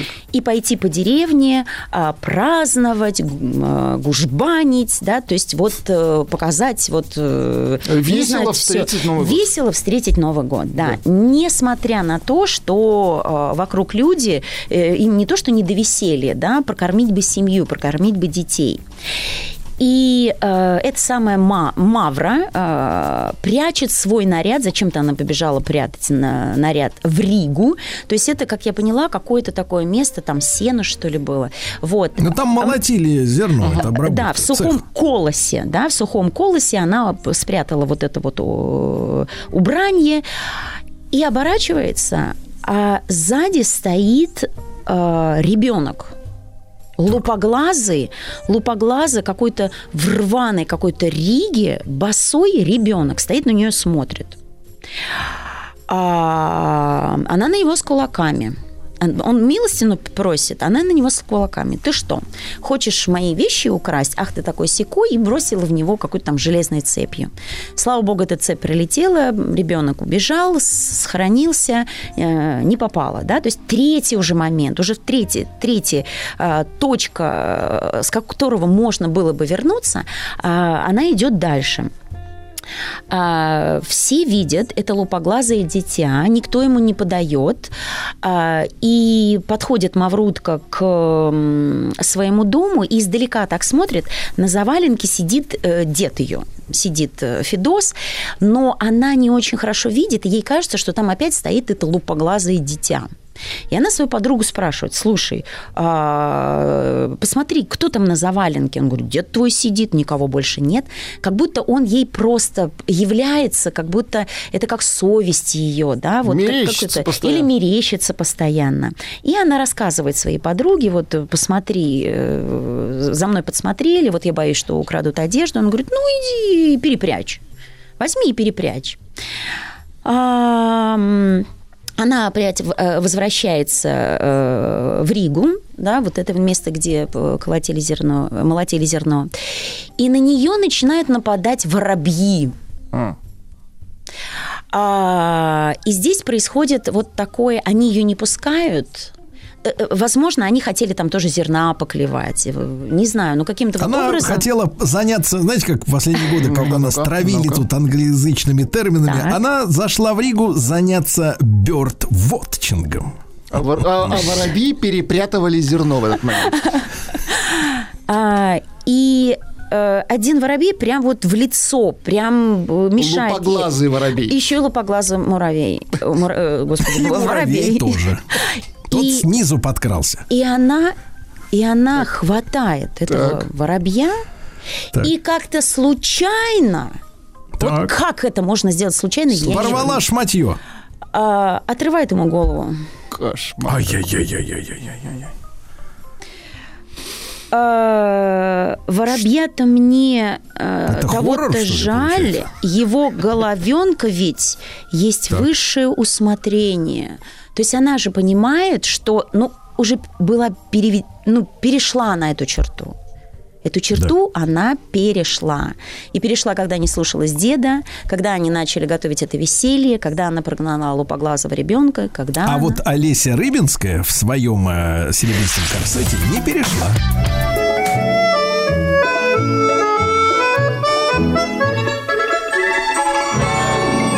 Как русская хозяйка дома мир наводила. Итак, с нами Олеся Рыбинская, а воробью оторвали голову в Риге. Да, трагедия. Все. Сказка здесь заканчивается, потому что... Как все? Маврутка. Конечно, так. Эпицентр будет. Но для меня эмоциональный момент был вот этот воробей. То есть я остановилась, я не могла даже читать дальше. То есть для меня это было все. Вот все, что будет после, это уже бытовое. Это все неважно, это все... Вот была переведена такая черта, да, что ты живое своими руками, да, может быть, она была в таком состоянии, но это ничего не оправдывает. Она уронила фонарь, сено загорелось, и сгорела вся деревня. Тут уж Мавра забыла все, бросилась бежать. А огонь потек с бурью в повсеместности и истлил за единый час все, чем мы жили и куражились. Хлеб погорел, жить-то в нем не в чем было. И пошли мы к своим нищим проситься пожить у них до теплых дней. А дед Федос на пожаре опекся весь, вставать не вставал, и помер после этого. Когда еще жив был, ничего, говорит. Хорошо, все от Господа посылается. Вот мы жили в Божьих любимчиках, совсем было, мы позабылись. Хотели все исправить свои дурости, а теперь Господь опять нас наставил на лучшее. Такая какая-то история невероятная. Просто смешение всего спектра чувств. И, кстати, Маврутка, по-моему, сказала, хоть бы ты сдох. Вот она своему дедушке тоже, это тоже еще один такой момент, что с детьми тоже разговариваем, что когда ты очень зол... Маврутку, конечно, психотерапевта бы свести, да, вот такой очень счет. Вы знаете, когда молодой человек, ребенок, да, там девушка, чувствует силу, чувствует свою справедливость, и тебе старше что-то говорит под руку, конечно, происходит такое вот, знаете, она как показатель вот этого неуважения, да, никто не говорит, что ты должен делать вот точно так же, но как тебе велит родитель, да, учитель, ты послушай, и потом, через какое-то время, просто понаблюдай. Все слова, которые вот такие вот резкие, неприятные, да, вот проклинания, какие-то такие, они несут очень большой ущерб тебе самому. И мы прям учимся с детьми нормально ругаться, да, то есть одно дело там послать далеко и надолго, а другое дело сказать, не знаю, ты там жареная морковка или там бритый огурец, не знаю, как угодно, да, то есть прям есть такая техника, когда мы смеемся, когда мы, ты выливаешь вот этот вот столб, да, там, что у тебя внутри, то есть там бурлит эта молодая кровь. Конечно же, да, то есть это там драться нельзя, да, вот эти кулачные бои были. Я рассказывала детям на Масленицу, а мы там можем тоже пойти там крепость на крепость. Возьмите заточки. Вот, это же ничего же не разрешается, никаких нет. Нет, сейчас появляется, кстати, вот есть даже сражение на мечах, на мягких, да, когда можно вот прям долбиться мальчишку. Разве мальчик вырастет на мягком мече? Ну, вы знаете, Олеся, он как сильно бьет. Нет, я ходила со своим сыном, я ходила на такие занятия. Мы друг друга вот просто дубасили вот этими, они обмотанным армированным скотчем таким вот серебристым. И они очень нехило прилетают. То есть он прям... И нужно было уворачиваться, там сверху идет удар, там снизу подсечка. И там, ну, все равно как-то нужно учиться. Я не понимаю, как сейчас вот мальчишкам расти. Драться нельзя, глаза в пол, да, и, конечно, их колбасит. Они все драйвовые, и высидеть даже 45 минут там в третьем, четвертом, да даже в седьмом классе очень сложно. Вот, поэтому, не знаю, все наши, все перемены, мы играем в волейбол, мячи, компании, круг. То есть это какие-то вещи, которые должны быть в каждой школе, и которые... Это и общение, да, это выход эмоциям. Ты посидел в классе, на тебя посмотрели дурачок дурачком, ничего ответить не мог, потому что ты просто, не знаю, там, бабушку перевозил там вечером и не успел подготовиться, ну, или просто играл. А ты пришел, и ты играешь в волейбол как бог, да, и все на тебя смотрят и говорят, да, ты крутой. И вот это, ну, точки опоры должны быть какие-то, выход эмоциям должен быть. Качественно сказать, мне это не нравится. Твоя шутка сейчас меня обидела. Ну, много всего. Слышь, я тебе качественно говорю, мне это не нравится. Ты слышишь сюда? Нам нужны мягкие мячи в школах. Да. Много мячей. Есть и про... Кстати, было бы здорово. Да есть много. Вот, кстати говоря, Олеся, я вас порадую. В следующем году, благодаря Владимиру Владимировичу, начинается с 1 сентября уроки труда в школе. Наконец-то! Наконец эти черти все займутся делом, вот эти, которые там гормональные, да? И там они смогут сделать и мечи, и хоть куличи, там все вот. Слушайте, слава тебе, Господи! Ну, это, конечно, слава тебе, Господи, но у нас в школе это все есть. У нас станки, у нас дети делают. Сейчас только отдали. Ой, извините. Дали добро. Да, дети делают вешалки. Дети вот тут приходили, мне показывали, сделали весы. И маленькие гирики, но они, правда, такие деревянные. Нет, они были деревянные. Они были деревянные, да. Но вы не представляете, сколько было гордости. Мальчишки, девчонки просто обожают эти уроки. И там ткачество, и... Краили они что-то у нас с учителями. Да, правда, не очень недолго, да, я помню, что у нас в школе это было с 1, по-моему, по 11 класс, но я прям помню, что на выпускной мы шили себе сами, вот учительница нам помогала кроить. А сейчас это, ну, как бы какой-то небольшой период, там несколько всего классов, слава богу, я очень рада, спасибо за новость. Да, Алиса. Как вам история? Слушайте, вот это само... Смотрите, пустопляса. Плясать – это никогда не пусто. Да? Но, наверное, можно испортить даже что-то очень хорошее, если это делать без любви. Если заведется мерзкая, гадкая внученька. Правильно? Вот какой вывод из этой замечательной сказки. Да. Олеся Рыбинская, сказка-терапевт. Спасибо, Олеся. И с наступающим. Спасибо.